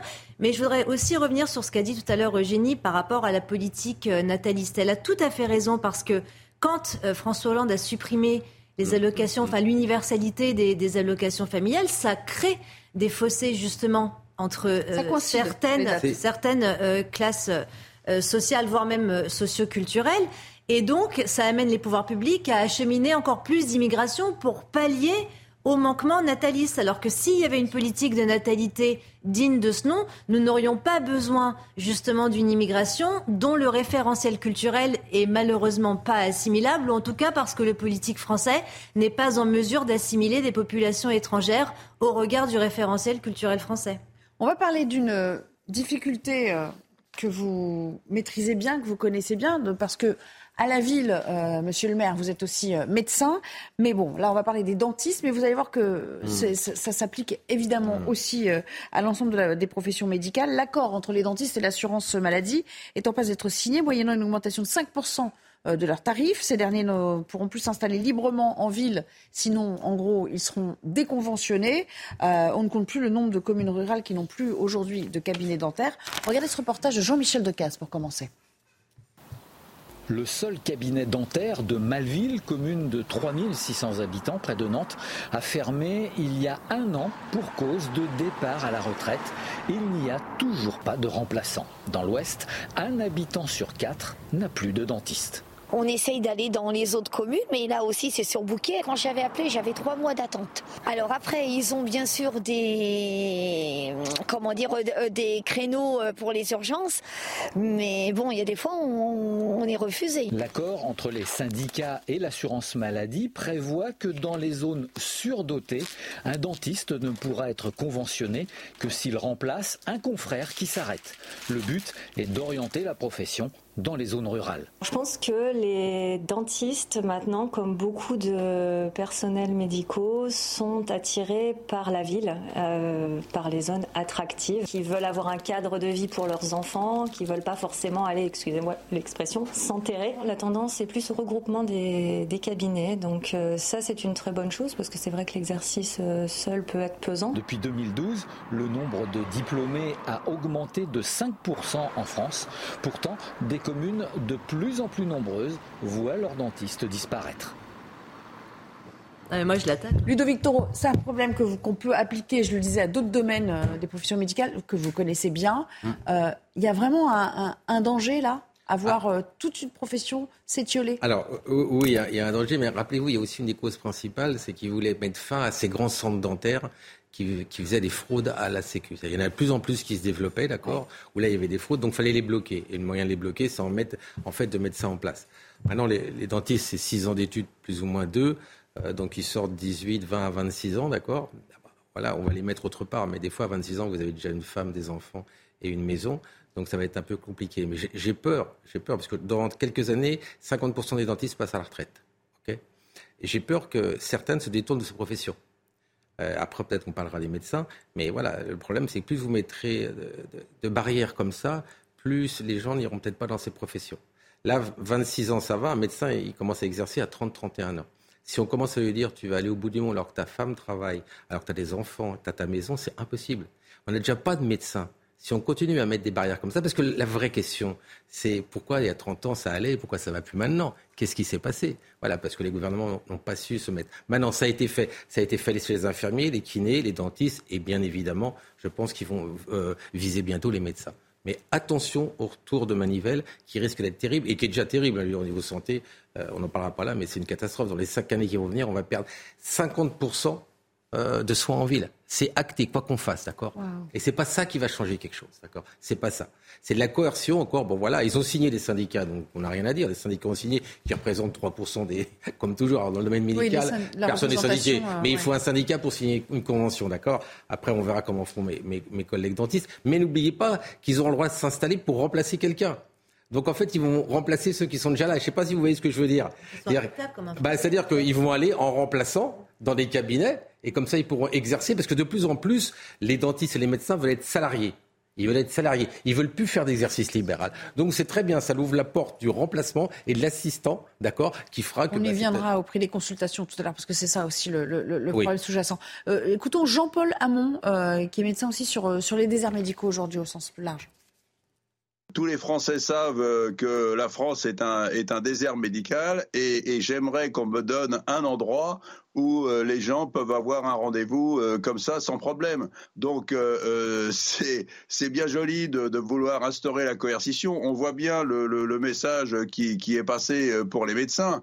seulement là, le, le problème, c'est qu'on manque de médecins partout. En prenant une mesure pareille, les médecins, les jeunes médecins vont se réfugier dans le salariat et la désertification va s'aggraver.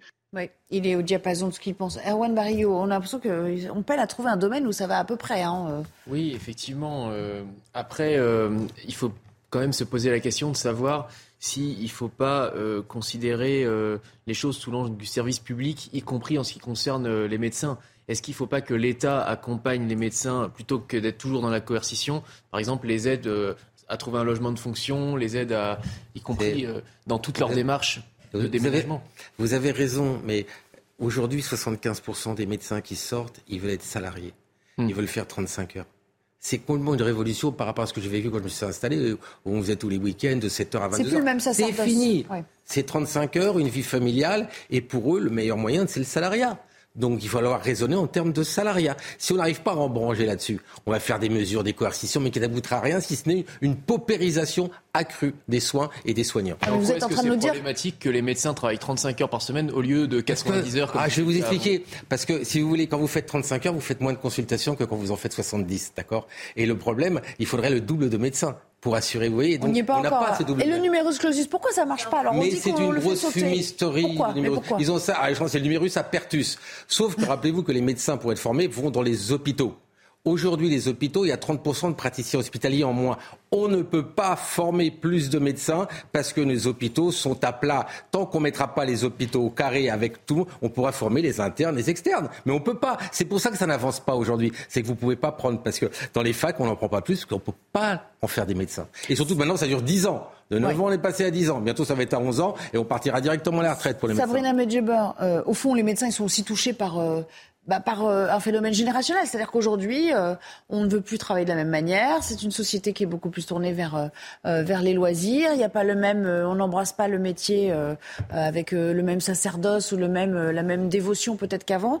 Est-ce que ce qu'ils nous dit, ou ce qu'ils nous disent tous les deux sur le salariat, la volonté d'aller vers le salariat, c'est la fin, c'est la mort de la médecine libérale aujourd'hui? Non, je ne crois pas que ce soit la mort de la médecine libérale, parce qu'on a aussi observé que depuis le Covid, bon nombre de Parisiens ou de Franciliens avaient entre, entre guillemets quitté, euh, quitté le paquebot et, ont décidé euh, de beaucoup a décidé pardon ont décidé pardon de s'installer en province et, de, de s'enraciner à nouveau euh, dans, dans, les provinces, c'est-à-dire la, France périphérique de, de, Stéphane Guilluy. C'est que aujourd'hui malheureusement on en est là. Donc c'est un schéma assez ambivalent parce que d'une part on a des gens qui souhaitent s'installer en province du fait du ras-le-bol de la vie de l'agglomération francilienne et d'autre part, une fois installés, effectivement, ils assistent à une complète désertification des services publics.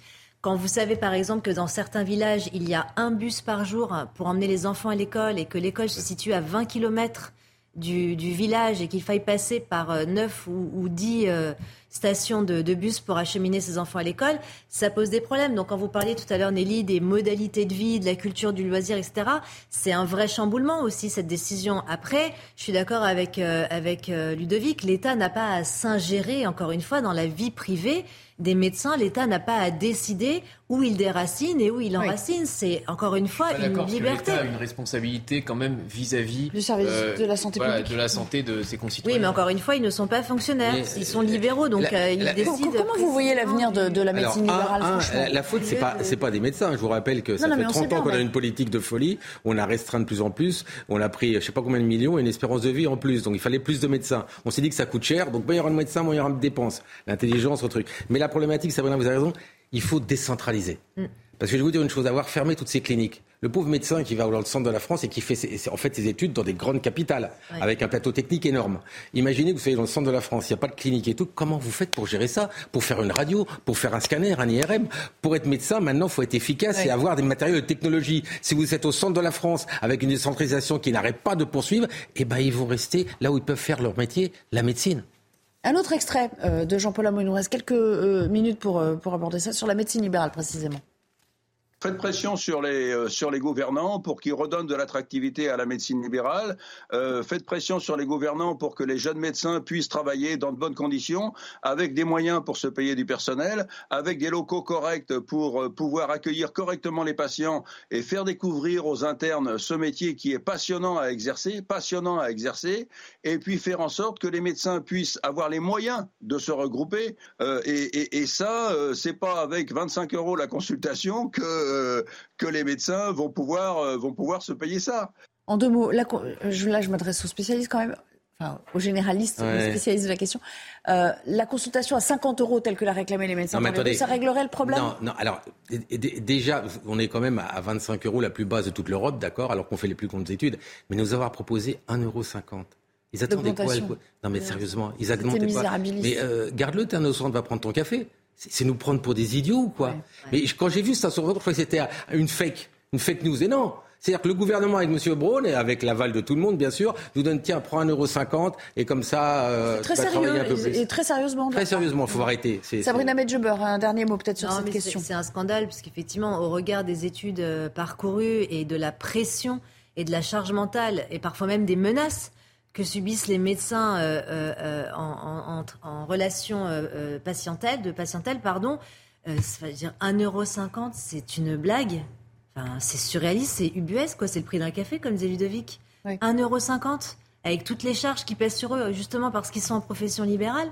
Mais c'est surréaliste, en fait. Et surtout avec les coûts énergétiques, ça va à peine régler l'augmentation de, de, la facture. Bah, surtout à la que la, la, la, santé, la médecine est devenue euh, un commerce. Hein. C'est-à-dire que les gens sont agressifs. Euh, alors, le, le oui, fait que euh, les pharmacies. Sabrina tout à l'heure a mis un bémol sur euh, sur la désertification, disant il y a de plus en plus de familles qui veulent aller en région, en province, mais pas toutes les provinces, pas toutes les régions. Pardon, ah, mais vrai. on choisit ces destinations aussi pour le cadre de vie agréable qu'il qu procure.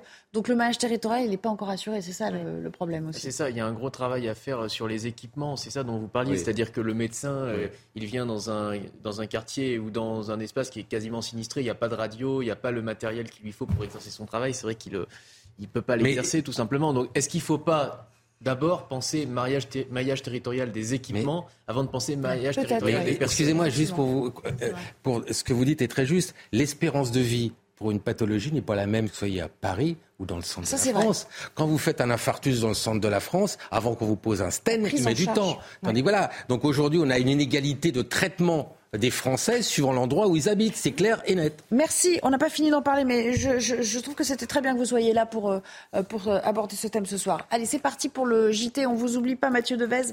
Le rappel des grands titres de la soirée. Rebonsoir. Rebonsoir à tous. La colère des policiers ne faiblit pas. De nombreux fonctionnaires sont en arrêt maladie, notamment dans le sud du pays. Ils protestent contre la mise en détention provisoire d'un policier accusé de violence à Marseille. Ce représentant d'un syndicat de police parle d'un sentiment d'abandon. On l'écoute l'affaire de Marseille, c'est la goutte d'eau qui fait déborder le vase. Il y a un profond mal-être, un désarroi, une incompréhension, euh, un sentiment d'abandon euh, qui fait que les policiers aujourd'hui en ont marre, en ont ras-le-bol, sont fatigués et donc l'expriment sous diverses formes. L'enquête sur la mort d'Adama Traoré s'oriente vers un non-lieu. Le parquet de Paris a requis la clôture sans poursuite de l'information judiciaire sur la mort de l'homme de 24 ans. Il est décédé en juillet 2016 à la suite de son interpellation par des gendarmes. La décision finale dépend désormais du juge d'instruction.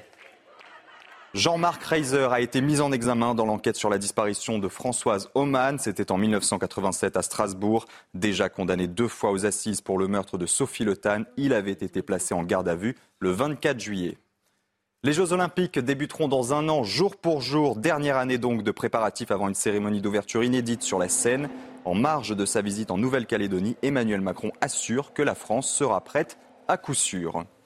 Il est un ambassadeur des Jeux Olympiques de Paris 2024. David Douillet assure que tout va bien dans l'organisation de l'événement. Selon l'ancien judoka et ministre des Sports, il n'y a pas de voyant au rouge concernant notamment la livraison des infrastructures. Même constat pour le budget. On écoute David Douillet, c'était ce matin sur France 2.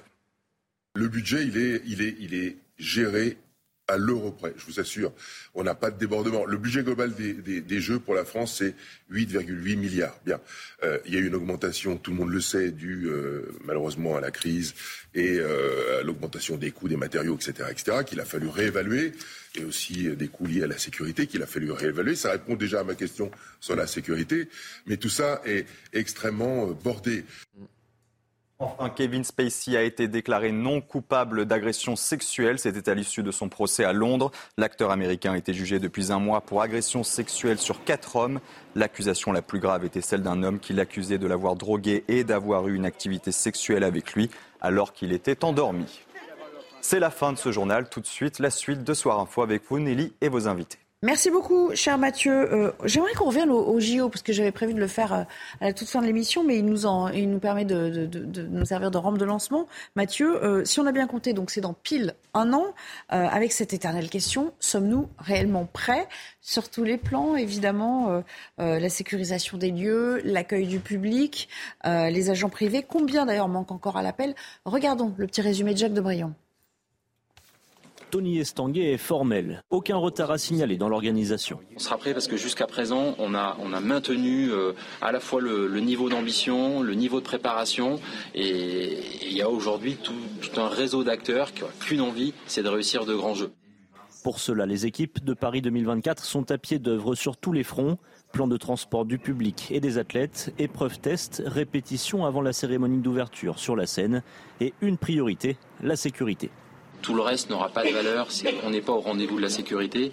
Et aujourd'hui, là aussi, je pense qu'il faut se féliciter de, l'implication bah, de, tous ces acteurs qui n'ont qu'une envie, c'est que ça se passe bien, qui ont une vraie expertise.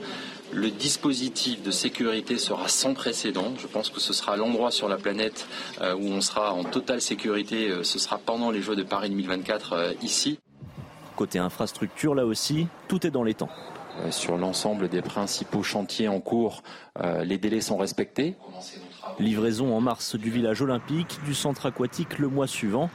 Un mois avant les Jeux, une arène à la chapelle flambant neuve qui accueillera le badminton et la gymnastique rythmique. L'année 2024 commencera tout en symbole. Les médailles seront dévoilées au grand public en janvier. Alors Sabrina Medjeber, euh, je suis sûre que ça vous passionne les JO déjà. Non, il y a les sites, euh, mais il y a aussi les, transports. Là, on parle beaucoup des sites hein, dans, ce, dans ce reportage. Les lieux de tourisme, les rues euh, dans les villes. il ne faudrait pas que l'attrait de l'argent qui va être dépensé par tous les touristes venus du monde entier attise, crée la convoitise. Et on espère vraiment qu'on sera en sécurité pas uniquement aux abords du village olympique, si vous voyez ce que je veux dire. Alors, il y a deux problèmes. Euh, le, problème le premier, il est structurel, parce que quand on observe justement l'avancée des travaux à Paris, euh, et qu'on se dit qu'effectivement c'est l'année prochaine, euh, jour pour jour, on se demande comment est-ce que, en termes de transport, donc en termes de structure, ils vont réussir à ramifier et à agréger des millions de touristes dans la capitale. Première des choses. Deuxième des choses, ou deuxième problème, il, est, il est plutôt euh, conjoncturel. Parce que quand on voit euh, ce qui s'est passé avec le Stade de France, par exemple, euh, et la, grave, la grave, entre guillemets, erreur de, de Gérald Darmanin qui a préféré accuser les, Anglais que les délinquants de la Seine-Saint-Denis, qui étaient précisément des délinquants de la Seine-Saint-Denis, pour lui rappeler. Euh, on se demande euh, euh, si l'État est en mesure d'assurer la sécurité des Parisiens et des touristes pendant les, Jeux Olympiques. Alors, ce monsieur nous parle d'une entièreté et de confiance dans la sécurité mise en œuvre pour assurer justement la, tranquillité de l'ordre public. Mais il ne faut pas dire le contraire. quoi, la sécurité, la salubrité, la tranquillité. Mais euh, on se demande si réellement le dispositif sera nécessaire quand on voit que pour célébrer notre fête nationale, il a fallu déployer le GIGN, le RAID et la BRI. 45 000 hommes. Pour 45, exactement, un effectif euh, sureffectif d'ailleurs de 45 000 forces de l'ordre on se demande comment est-ce que la mairie de Paris va réussir à cadenasser et à contenir euh, les, forces de sécurité qui seront à même de protéger les, Parisiens et les touristes. D'autant qu'on parle beaucoup de ces agents privés qui seront recrutés. On ne sait pas combien sont encore, euh, enfin, sont réellement recrutés d'ailleurs. Ça pose aussi la question de, l'examen quand même euh, assez minutieux de leur dossier leur curriculum vitae. Oui, mais au-delà de ça, bon, Emmanuel Macron de Nouvelle-Calédonie a passé un message dépêchez-vous, je ne veux pas être euh, dans le rouge euh, d'ici un an. Mais vous savez, c'est 16 millions de visiteurs qui vont venir sur Paris. 16 millions. Je vais poser juste une question qu'on n'a pas parlé. Qui va les soigner? Ah ben oui. Pour faire le lien avec Personne n'en parle de ça. Tu as 16 millions qui arrivent là euh, à Paris, d'accord, ou à peu près partout. Quels sont les médecins qui seront là au mois d'août, au mois de juillet, et services d'urgence qui vont pouvoir les recevoir? Allô? Allô?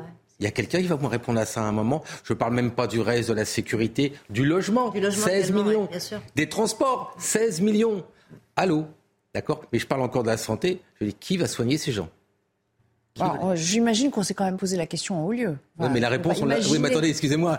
Si on n'arrive déjà pas à soigner la population française qui est là et on rajoute 16 millions de population qui arrive. Ça veut dire qu'on aurait dû déjà nous prévenir qu'il euh, y aurait des réquisitions de médecins l'année prochaine à la même époque si vous ne travaillez. Attendez. Non, mais en gros, c'est ça. Mais bien sûr qu'il faut faire un. Attendez, on met toujours des médecins, on met la Croix-Rouge quand on fait un événement, nous, dans les mairies, d'accord Parce qu'on dit peut-être qu'il y aura quelque chose qui va se passer. Mais 16 millions, évidemment qu'il va se passer quelque chose. Et ils auront où Vous avez vu nos services d'urgence et les médecins, la première région, l'île de France est la région la, plus faible en médecins, en désertification médicale. Et, et j'ai pas entendu Tony Scandé me dire qu'est-ce qui va se passer. Ils vont créer des médecins, ils vont faire des études de médecine en un an et d'infirmiers en un an. Eh, la blague. Il n'y a pas que la sécurité de violence, il y a la sécurité sanitaire. et aujourd'hui, elle n'est pas là.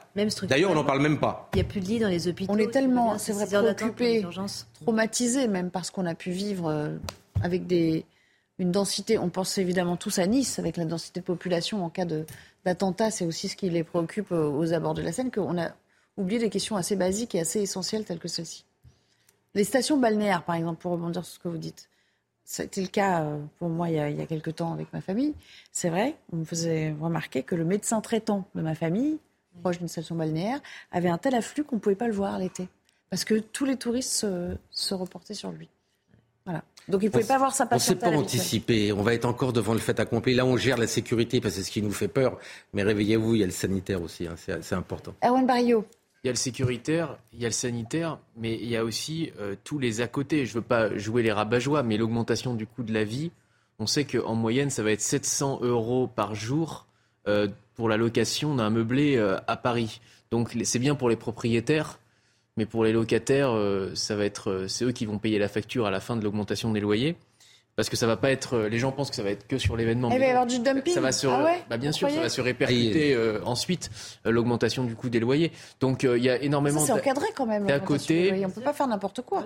Oui, mais on, voit avec quelle efficacité remarquable c'est encadré. Non, mais il y, a énormément beaucoup. Enfin, il y a énormément d'à côté et de, de finalement de dommages collatéraux de ce de ces Jeux Olympiques il paraît que euh, ça réveille euh, la fierté nationale et l'esprit civique. Pour moi, l'esprit civique, c'est quand les gens se préoccupent de politique, de ce qui les concerne, et j'ai plutôt l'impression que ces grands messes sportifs servent davantage, ils disent à apaiser, en fait à endormir le citoyen. Euh, on sait quel usage les pays totalitaires font des, des grands messes sportives, justement parce que c'est là où on raisonne plus. On parle plus avec sa tête, on parle avec son corps. Donc c'est très bien euh, évidemment, mensana in corpore sano, hein, il faut garder l'esprit sain dans un corps sain. Mais à un moment donné, quand c'est juste des démonstrations euh, euh, sportives et physiques et que on dit aux, Français qui sont pas contents, ah non mais vous vous êtes des rabat-joie, vous pouvez pas parler des questions médicales, vous pouvez pas parler des questions économiques, vous devez juste applaudir les Jeux Olympiques parce que c'est ça, c'est à ça qu'on va avoir droit. En fait, eh on endort le citoyen. Erwan, vous avez raison, et, et le président de la République l'a compris. Si c'est une réussite, on va tout oublier le passé. Ça, c'est clair. C'est pour ça qu'il trempe de ces, des quatre jambes de Nouvelle-Calédonie. Il faut que ça marche. Si par hasard ça marche pas, alors là, on va se rappeler tout ce qui s'est passé avant. Si ça marche, on oubliera tout ce qui s'est passé avant. Du monde de rugby euh, avant, donc ce sera aussi. On aura déjà. Mais enfin, bon, c'est quand même un avec peu la plus chance qu'il a, quand même, avec la chance, avec la baraka qui habite le président de la République depuis euh, dix ans. Euh, on, peut lui souhaiter et on peut se souhaiter à tout le monde et on peut que ça se passe pas trop mal. Que ça se passe pas trop mal. Mais c'est vrai que si ça se passe pas trop mal, c'est lui qui va tirer les marrons du feu en termes politiques. Ah oui, c'est ça. Les JO finalement, c'est pas une... ce que nous décrit Erwan comme scénario, c'est que c'est pas franchement une chance pour la France, quoi, en gros. Paris 2024, pas une chance pour la France. Si effectivement nous n'étions pas, euh, euh, comment dire, avec une épée de Damoclès Mais pour Emmanuel Macron. des attentats, par exemple, on se souvient que M. Darmanin était avec la ministre des Affaires étrangères américaine à New York et que déjà ils étaient en alerte sur le risque d'attentat qui pèse euh, précisément sur la manifestation des Jeux Olympiques. Il y a effectivement les carences sanitaires, l'indisponibilité structurelle d'accueillir des personnes malades parce qu'il il y aura un manquement de personnel soignant et de structures, parce qu'on sait très bien aussi que les lits ont été supprimés dans les hôpitaux. Enfin, on connaît la politique de suppression des lits, donc ça pose aussi un problème. Et puis il y a aussi le, comment dire la délinquance, euh, je veux dire le banditisme social, c'est-à-dire euh, la criminalité ambiante, le racket, euh, les vols, les agressions avec les, contre-sociétés qui, qui, vivent à Paris et qui vont évidemment profiter de la naïveté si je puis me permettre, des touristes qui vont sincèrement, certainement, pardon. Allez, Ludo, Alors, moi, je vais mettre Emmanuel Macron de côté. D'accord, je le mets de côté. Ce qui est important, c'est pour la France. L'image de la France aujourd'hui dans le reste du monde, c'est un pays en feu. Mais c'est Il faut absolument qu'on récupère une image de tranquillité, de sérénité. Je ne parle pas d'Emmanuel Macron, je parle de mon pays, d'accord Parce que tous les pays, ils ont passé les blés, tout ce qui s'est passé, les attaques de policiers, la, la, le Paris brûlé. faut vraiment que les Jeux Olympiques mettent, effacent tout ça par rapport à nos amis européens et mondiaux. Parce qu'on a une image catastrophique. Moi, c'est l'intérêt de la France. Celui d'Emmanuel Macron, il se débrouillera comme il veut. Et moi, c'est la France qui compte. Mais on a des prix Nobel. Vous voyez, on a eu euh, Alain Aspect euh, cette année qui a eu le prix Nobel de physique. On, est, on, rayonne par notre génie. On n'a pas besoin d'organiser des Jeux Olympiques. Je suis désolé, je, suis rabat-joie encore une fois, mais voilà, on a, on a d'autres moyens de Le pognon de dingue que ça, que ça va coûter. À, nous tous, d'ailleurs. Euh, j'aimerais que, avant, avant les JO, il y a déjà les vacances d'été. Et ça vous a pas échappé. C'est la grosse galère comme chaque année, mais enfin encore plus l'année dernière, vous avez regardé les statistiques des transports aériens et ferroviaires qui seraient de plus en plus en retard. C'est une étude très sérieuse de l'autorité de la qualité de service euh, pour le, Figaro. L'année 2022, c'est vraiment l'une des pires. Elle a vraiment le, pompon. Jules Bedeau, Sarah Varny qui vient saler. Après la période Covid, le trafic ferroviaire et aérien a repris ses mauvaises habitudes que les Français connaissent bien. Ça m'arrive très souvent, notamment le RERC c'est frustrant, on est en retard et, ça nous gâche la journée. Mais après, on commence à s'habituer. Ça m'arrive assez régulièrement. Je fais des allers-retours souvent entre Marseille et Paris et ça arrive assez régulièrement, les retards de train, effectivement. Selon un rapport de l'autorité de la qualité de service dans les transports, l'année 2022 marque un retour.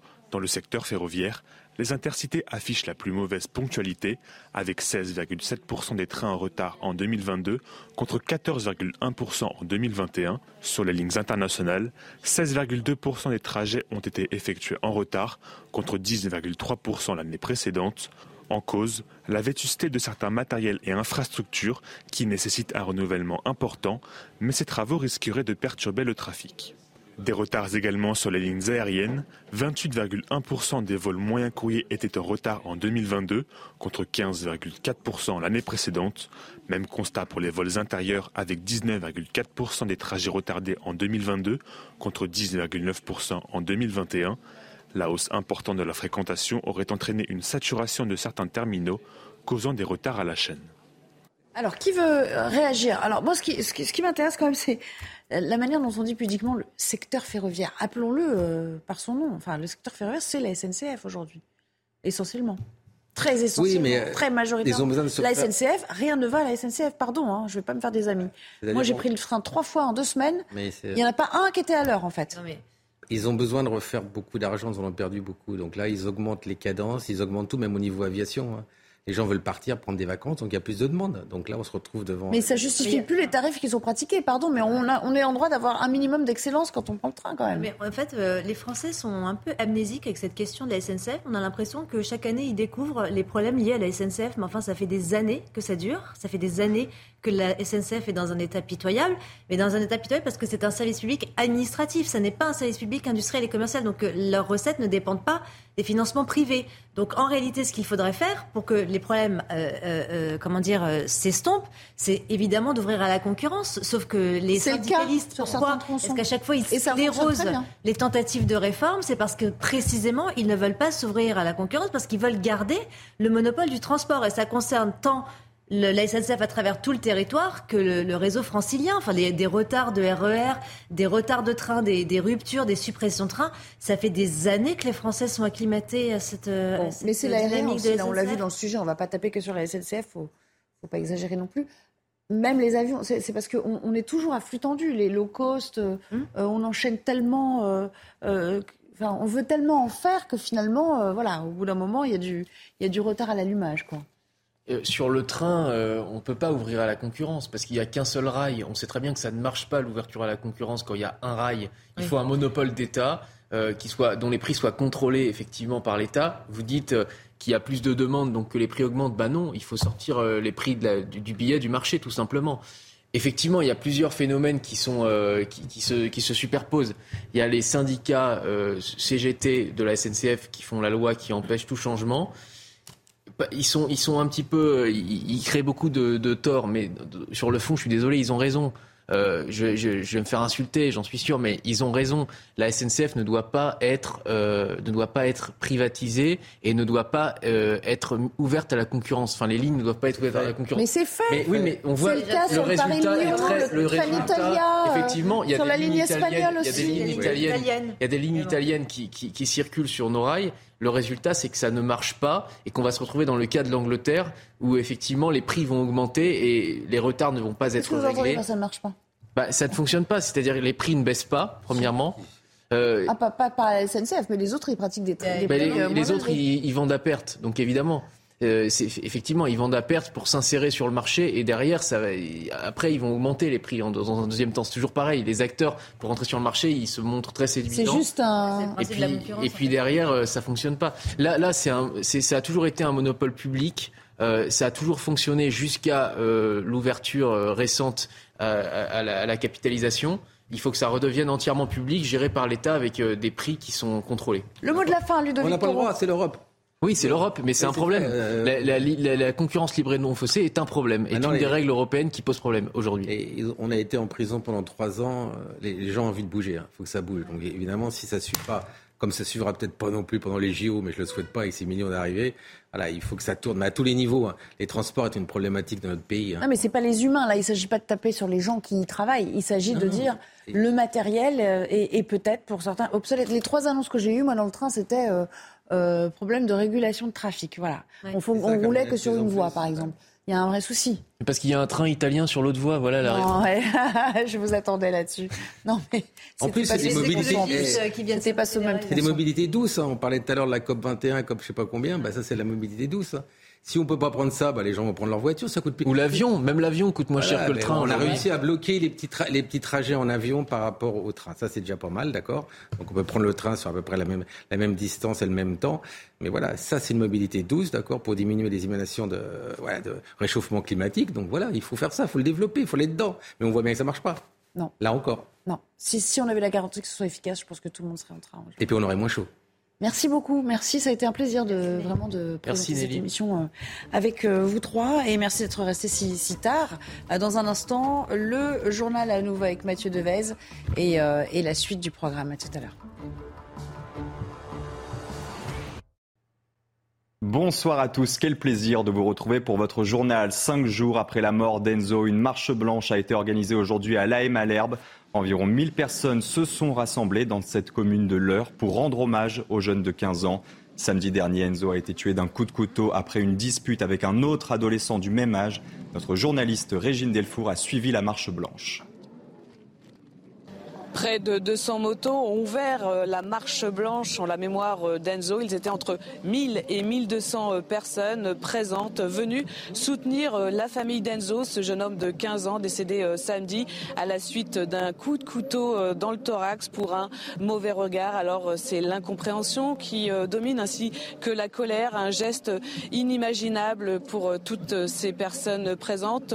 Cette marche était un lieu de recueillement très intense. On euh, très peu euh, de bruit. Et à l'issue de cette marche, euh, la plupart des personnes se sont rassemblées ici au niveau de la caserne des pompiers puisque c'est ici que samedi Enzo s'est écroulé. Beaucoup de personnes déposent des fleurs. La maman d'Enzo a pris la parole pour remercier les personnes présentes mais aussi pour demander que justice soit faite pour Enzo. Enzo qui est décrit par beaucoup de personnes comme un jeune homme attentionné et très joyeux.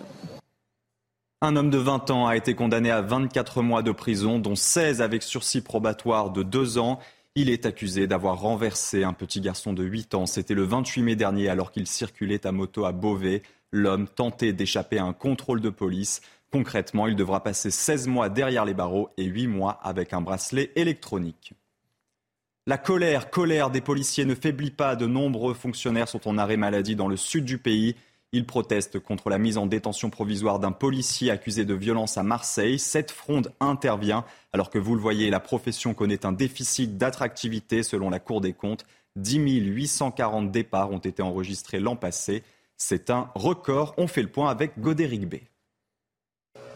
Partout en France, des centaines de fonctionnaires de police se mettent en arrêt maladie ou en code 562, synonyme de service minimum. Le point de départ, Marseille. Dans les Bouches du Rhône, ils sont plus d'un millier de policiers à faire grève. Mais le mouvement de protestation s'est étendu au reste du pays. À Paris, 11 arrondissements sont touchés et en région parisienne, plusieurs départements sont impactés. Dans le sud, Nice, Grenoble, Toulouse, Nîmes, Cannes, Montpellier et la région lyonnaise sont affectés. Les commissariats du Nord prennent également part au mouvement. Le préfet de police de Paris, Laurent Nunez, a adressé aujourd'hui une lettre à ses agents. J'appelle chacune et chacun d'entre vous à mesurer le tort qu'il ferait s'il s'aventurait à délaisser le service des autres, fondement du respect et de l'admiration que l'immense majorité de nos concitoyens vous portent. Pour Mathieu Vallet, porte-parole d'un syndicat des commissaires de police, les fonctionnaires craignent pour leur protection juridique. Vous croyez que ça me fait pas mal au cœur de voir ces policiers qui sont plus capables, médicalement arrêtés par un médecin, de sortir sur la public pour prendre des risques pour les gens, non pas parce qu'ils ont plus envie, mais parce qu'ils ont peur pour leur sécurité juridique et pour leur sécurité physique. Quand ils partent le matin à la maison pour bosser la journée, le soir pour bosser la nuit, ils sont plus sûrs de rentrer sur leurs deux jambes ou avec des stigmates devant leur famille ou même terminer en prison.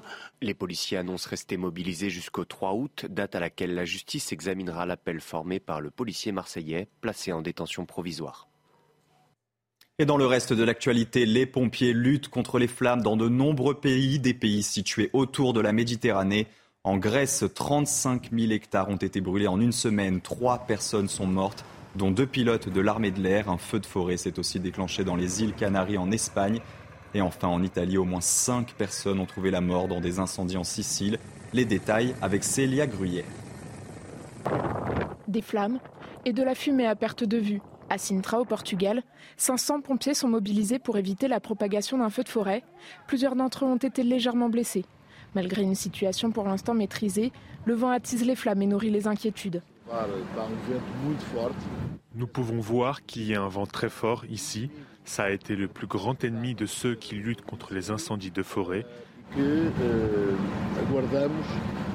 En Italie, plusieurs morts sont à déplorer. Le sud du pays est touché par une vague de chaleur intense avec une température de 47,6 degrés enregistrée lundi à Catane en Sicile. L'aéroport de Palerme a même dû fermer pendant quelques heures ce mardi à cause d'un incendie à proximité. À Dubrovnik, en Croatie, les pompiers aussi sont épuisés. Ils sont plus d'une centaine soutenus par des bombardiers d'eau à tenter de maîtriser un feu de forêt attisé par des vents violents. Un haut lieu historique et touristique qui attire chaque année plus d'un million de personnes. Quant à la Grèce, les îles de Rhodes, de Corfou et de Bé continuent leur combat contre les flammes, des incendies qui ont déjà fait plusieurs victimes. Une nouvelle hausse des températures a été enregistrée mercredi, avant une baisse de 5 degrés prévue dès jeudi dans le pays. Les Jeux Olympiques de Paris débuteront dans un an, jour pour jour. Dernière année donc de préparatifs avant une cérémonie d'ouverture inédite sur la scène. Un immense défi, surtout sécuritaire, comme l'explique Vincent Fahandège. Pour ces JO 2024, le spectacle promet d'être grandiose, le dispositif de sécurité exceptionnel. Ainsi, 35 000 policiers, pompiers et gendarmes seront mobilisés chaque jour. À cela s'ajoutent 2 000 policiers municipaux à Paris 22 000 agents de sécurité, toujours en cours de recrutement, et l'installation de 500 caméras supplémentaires. Des équipements qui permettront par ailleurs la vidéosurveillance algorithmique, capable de détecter un comportement suspect, un bagage abandonné, un vol ou une bagarre. Un dispositif précis, mais qui, selon la Cour des comptes, n'avance pas assez rapidement. Sur la sécurité des JO, il faut aller vite, ne pas tergiverser, évaluer l'ampleur du recours des forces de sécurité intérieure et le planifier. Gérald Darmanin compte par ailleurs sur une mobilisation sans faille de ses effectifs, alors qu'à seulement un an des JO, la police fait face à une fronde massive de ses agents. En France, le contexte social soulève aussi des interrogations. En cas d'événements majeurs comme les émeutes urbaines connues au début du mois, le dispositif de sécurité serait largement perturbée. Enfin, la chanteuse irlandaise Sinead O'Connor est morte à 56 ans. Elle avait accédé à la célébrité mondiale, c'était en 1990, avec le titre écrit par Prince, Nothing Compares to You. Pour l'heure, les causes du décès n'ont toujours pas été révélées. C'est la fin de votre journal. Tout de suite, je vous propose de réécouter l'interview de Grégory Joron. Il est représentant syndical unité SGP Police. Tout de suite, l'invité de cette euh, édition. Bonsoir Grégory Joron. Bonsoir. Euh, merci d'être euh, parmi nous. Je rappelle que vous êtes secrétaire général du syndicat Unité SGP Police FO. On va évidemment parler de votre actualité avec ce mouvement qui prend de l'ampleur. Où en est-il d'ailleurs L'application du service minimum, le fameux code 562 s'étend, les arrêts maladie s'enchaînent on nous dit communément euh, euh, depuis quelques jours, euh, c'est assez inquantifiable. C'est-à-dire que c'est difficile d'avoir des chiffres exacts, mais quand même, quelle est, l'ampleur nationale pour ce mouvement qui a débuté, on le rappelle, au sud, et dont on dit qu'il est en train vraiment d'essaimer un peu partout? Écoutez, je, pourrais répondre essentiellement sur, l'aspect du 562, puisque c'est à l'appel de notre organisation syndicale que les collègues peuvent y répondre, évidemment, s'ils si, adhèrent à l'idée. Nous, c'est donner un cadre d'expression finalement à cette colère, à cette gronde et qu'on ne découvre pas. Hein. Je l'avais euh, d'ailleurs humblement euh, énoncé dans un, dans un article du Monde il y a quelques semaines, où je disais malheureusement j'ai peur qu'on ait à affronter dans quelques temps une crise policière, étant donné cet enchaînement qui est extrêmement difficile depuis plusieurs semaines. Et, euh, donc aujourd'hui, on peut dire qu'en effet, le, le, code 562 est globalement suivi sur, dans énormément de services sur le territoire. Euh, évidemment, on ne peut pas avoir de statistiques parce que l'idée, c'est justement que euh, les fonctionnaires euh, ne remplissent plus les statistiques habituelles d'activité, notamment dues à leur initiative, et qu'aujourd'hui, ils sont plutôt, on va dire, en pause, mais présents pour répondre évidemment à l'urgence si nécessaire. Je pense que c'est aussi ce qui est important dans le contexte de sécurité qu'on connaît aujourd'hui. Mais nous sommes bien d'accord que ce n'est plus un, phénomène régional, mais, national maintenant, on peut le dire ainsi. Il est clairement national. Euh, dans, quasiment toutes les zones de France euh, et dans beaucoup de services. Euh, on a, nous, des témoignages qui remontent évidemment, des photos de collègues qui participent symboliquement justement au travers de ces publications. Et, non, non, on peut dire aujourd'hui que c'est national en effet. Parlons de Laurent Nunez, dont on sait qu'il vous a soutenu dans la foulée du DGPN. il demande aujourd'hui aux hommes et aux femmes de la police de mesurer, je le cite, hein, la portée de leurs actions et de ne pas délaisser nos concitoyens. Vous comprenez comment cet appel à, la responsabilité, en somme, après vous avoir euh, euh, vraiment soutenu sans embâge? Mais je pense qu'il est totalement dans son rôle euh, de préfet de police. On, le sait, on l'a vu notamment assez régulièrement soutenir, soutenir les policiers dans des séquences de police bashing, comme on connaît après chaque maintien de l'ordre, par exemple, sur Paris, puisque c'est toujours la mode d'avoir des, d'avoir des, des polémiques après des actions de, de police. il est dans son rôle de rappeler, en effet, que quand on rentre dans la police, c'est pour euh, assurer la sécurité des citoyens. Euh, il voit bien qu'il y a, encore une fois, ce mouvement de fond, euh, mais qui n'est pas, pour le coup, pas syndical. Les arrêts maladie, ce ne sont pas les syndicats qui en appellent. Les collègues prennent leurs responsabilités en voir leur médecin.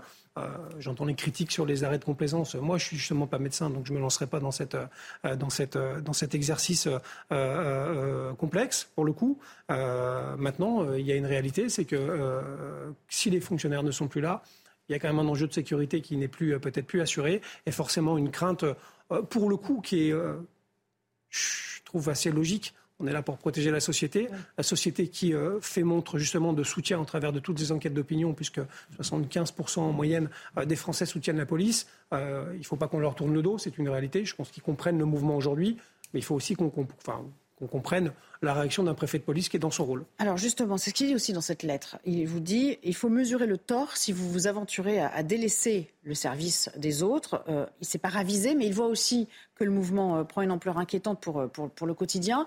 Que se passe-t-il si quelque chose de grave se produit à l'échelle nationale, comme on a pu le vivre il y a encore quelques semaines? Sommes-nous toujours protégés? Rassurez-nous. Oui, bien sûr, mais il y a encore heureusement beaucoup plus de fonctionnaires qui travaillent que de fonctionnaires absents. Euh, euh, ça reste des inquiétudes qui sont localisées. Euh, bon, Marseille est, un cas particulier, forcément. en dehors, pour l'instant, les services tiennent. c'est justement l'intérêt de l'appel du PP, c'est que ça, sûrement que ça ne prenne pas plus d'ampleur. Nous, on a donné un cadre, encore une fois, que j'assume ici pleinement, publiquement. c'est le 562, c'est celui-ci que notre organisation porte jusqu'au plus près du terrain, c'est-à-dire via mes délégués partout dans tous les services. Euh, il a l'intérêt justement de faire en sorte que les fonctionnaires soient là au moins, même si encore une fois on assume ce débrayage, on assume de porter cette colère qui, euh, en effet, euh, voit son déclenchement avec l'affaire de Marseille, mais qui couvre depuis bien longtemps et on s'intéresse souvent à la, seulement à la goutte qui a fait déborder le vase, pas aux milliers qui l'ont rempli. nous, on sait qu'il y en a encore une fois quelques milliers qui ont rempli ce vase de colère. Parce qu'en fait, il y a deux choses. Il y a en effet euh, la contestation du maintien en détention d'un de vos collègues euh, de la BAC de, Marseille. On le voit aussi à, travers un mouvement euh, à Nice, je crois, où il y a une centaine mmh. de policiers qui se sont rassemblés pour dire nous, on demande plus de considération. Mais ça fait des années qu'on entend les policiers, à travers tous leurs syndicats d'ailleurs, hein, tous leurs représentants, dire plus de considération. On a bien compris que ce n'était pas juste un problème d'effectifs, de moyens, de paiement d'horaires, d'arriérés de salaire, etc. C'est quoi la considération quand on, quand on parle de l'exécutif et de ceux qui vous dirigent? Comment elle pourrait s'exprimer? Comment elle pourrait s'exercer? En fait, vous savez, on demande de la considération, on demande du soutien. Euh, des fois même, on ne demande pas. À la limite, on ne demande même pas de soutien, mais au moins que quand il y a un temps très chaud, euh, qu'à chaque fois on ne soit pas lâché, comme ça peut être le cas. Euh, honnêtement, le début de cette crise, le compte à rebours qui nous fait arriver là, je le dis parce que j'ai été aussi, je crois, le seul à le dénoncer aussi fortement, les propos du président de la République. inexcusable. Inexcusable et inexplicable sur l'affaire de Nanterre. Euh, avant même de dire que la justice va commencer son travail, condamne déjà notre collègue euh, euh, lourdement. Moi, je me suis expliqué là-dessus. Il ne faut pas croire que les policiers sont pas insensibles, ne sont pardon, insensibles à l'expression présidentielle ou politique. Rappelez-vous ces les dernières crises dans la police, l'impression qu'on est en crise permanente, c'est une vraie question, viennent de propos de Christophe Castaner clé d'étranglement euh, euh, et euh, soupçons avérés de raciste viennent du propos du président chez un, de vos concurrents ou en tout cas un autre média brut avec le contrôle aux faciès et les violences policières. Et à chaque fois, ça a réagi très fortement. Alors à minima, moi j'ai envie de dire qu'ils nous soutiennent pas, c'est pas très grave. Mais quand il y a des moments très intenses comme ça, qu'on ne nous enfonce pas, comme ça peut être le cas là, et c'est ça qui fait réagir. Vous êtes un peu en train de nous dire qu'il est aussi à la genèse de, de, ce mouvement, de cette lame de fond qui est en train de. de je pense que euh, euh, euh, ça a été très profondément mal pris par les agents. De piétiner comme ça la présomption d'innocence. Soit dit en passant, tous ceux qui aujourd'hui nous poussent des cris d'orfraie en nous traitant de factieux, de séditieux, etc., parce que, et même en, critiquant fortement les propos du directeur général de la police qui a qui s'est extrait du dossier en disant que globalement la détention provisoire pose des questions pour un policier, c'est-à-dire poser un débat qui me semble moi pas être complètement hors sol. Je constate surtout que ces mêmes-là qui appellent à la séparation du pouvoir et euh, euh, des pouvoirs, pardon, et, au respect euh, des principes républicains n'ont pas réagi du tout quand la parole présidentielle s'est exprimée. Je trouve ça très gênant. Moi, je l'ai fait. on ne peut pas dire de moi que, et de mon organisation surtout que nous sommes des factieux. J'ai pris des positions plutôt courageuses mhm. sur, sur, la relation police-justice. Et j'aimerais pas qu'on soit enfermé justement dans un bras de fer qui n'en est pas un. Entre la police et la justice, c'est pas du tout ça le sujet. Alors, pour tenter de voir comment on peut avancer sur toutes ces questions. Quelle est votre position aujourd'hui vis-à-vis de, cette fameuse idée euh, euh, d'une juridiction euh, spécialisée pour les policiers? Est-ce que vous avez évolué sur la question? Oui, mais on a évolué parce qu'on y réfléchit en fait. on a organisé un colloque l'année dernière, le 6 juillet exactement, un colloque qui, qui, qui était, je pense, peut-être une des premières pour un syndicat de police parce qu'on a donné la parole à des experts, à des sachants, et nous, on s'est mis en dehors du débat. On, on s'est mis dans la salle et on a écouté. On en a fait une retranscription euh, dans un fascicule, on, a, on, a, on, a, on, a, on en a euh, décliné euh, des lignes. C'est un colloque, juste comme ça, pour que ceux qui nous traitent tous de, de, ne pas, de ne pas apprécier la justice, qui était organisé avec des avocats, avec un avocat général, avec une présidente de cour d'appel, avec donc des magistrats en fonction, un conseiller d'État, qui sont venus nous éclairer justement sur la jurisprudence de la légitime défense, sur, sur parce que l'idée c'était le policier, l'usage des armes et sa responsabilité face aux institutions.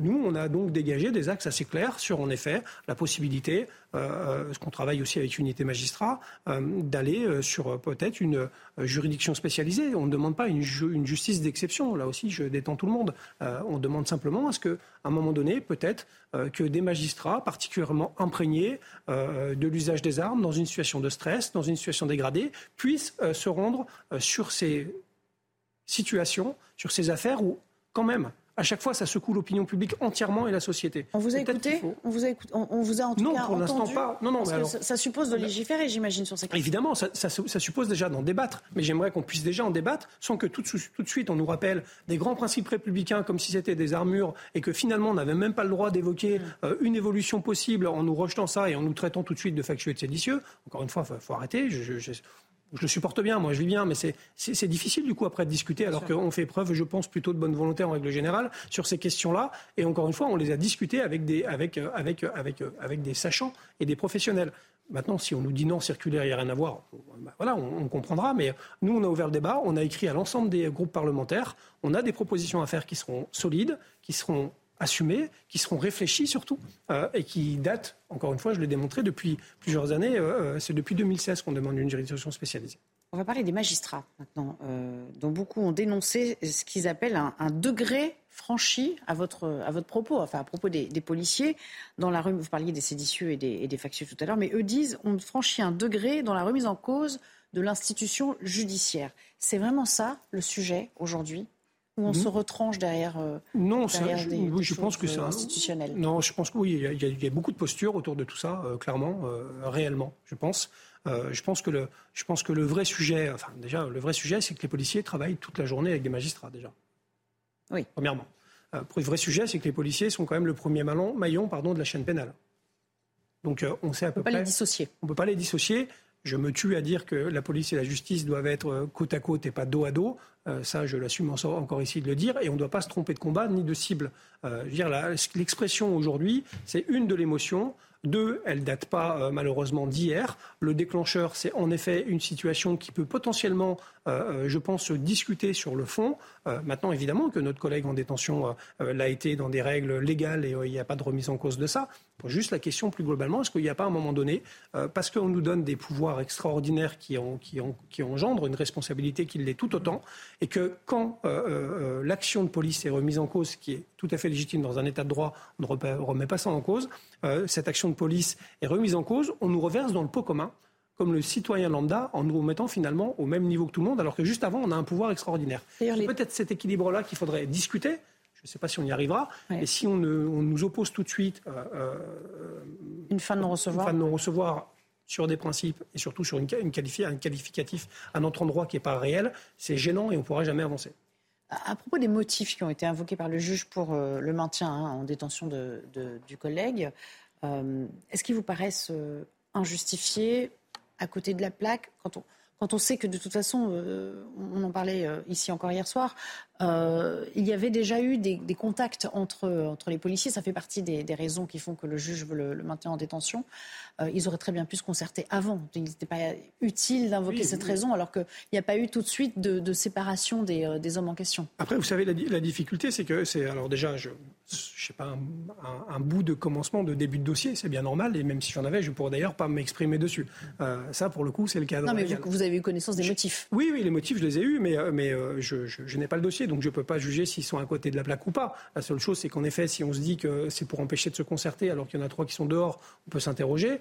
si on se dit que c'est pour mettre sur la pression sur les victimes, quel, message ça renvoie aux policiers euh, de, notre considération, justement? C'est surtout ça qui interpelle mes collègues clairement sur le terrain. Euh, maintenant, je n'ai pas le dossier. C'est justement là que, pour moi, l'exercice doit s'arrêter euh, sur, cette affaire-là. Sur le commentaire. Sur le commentaire.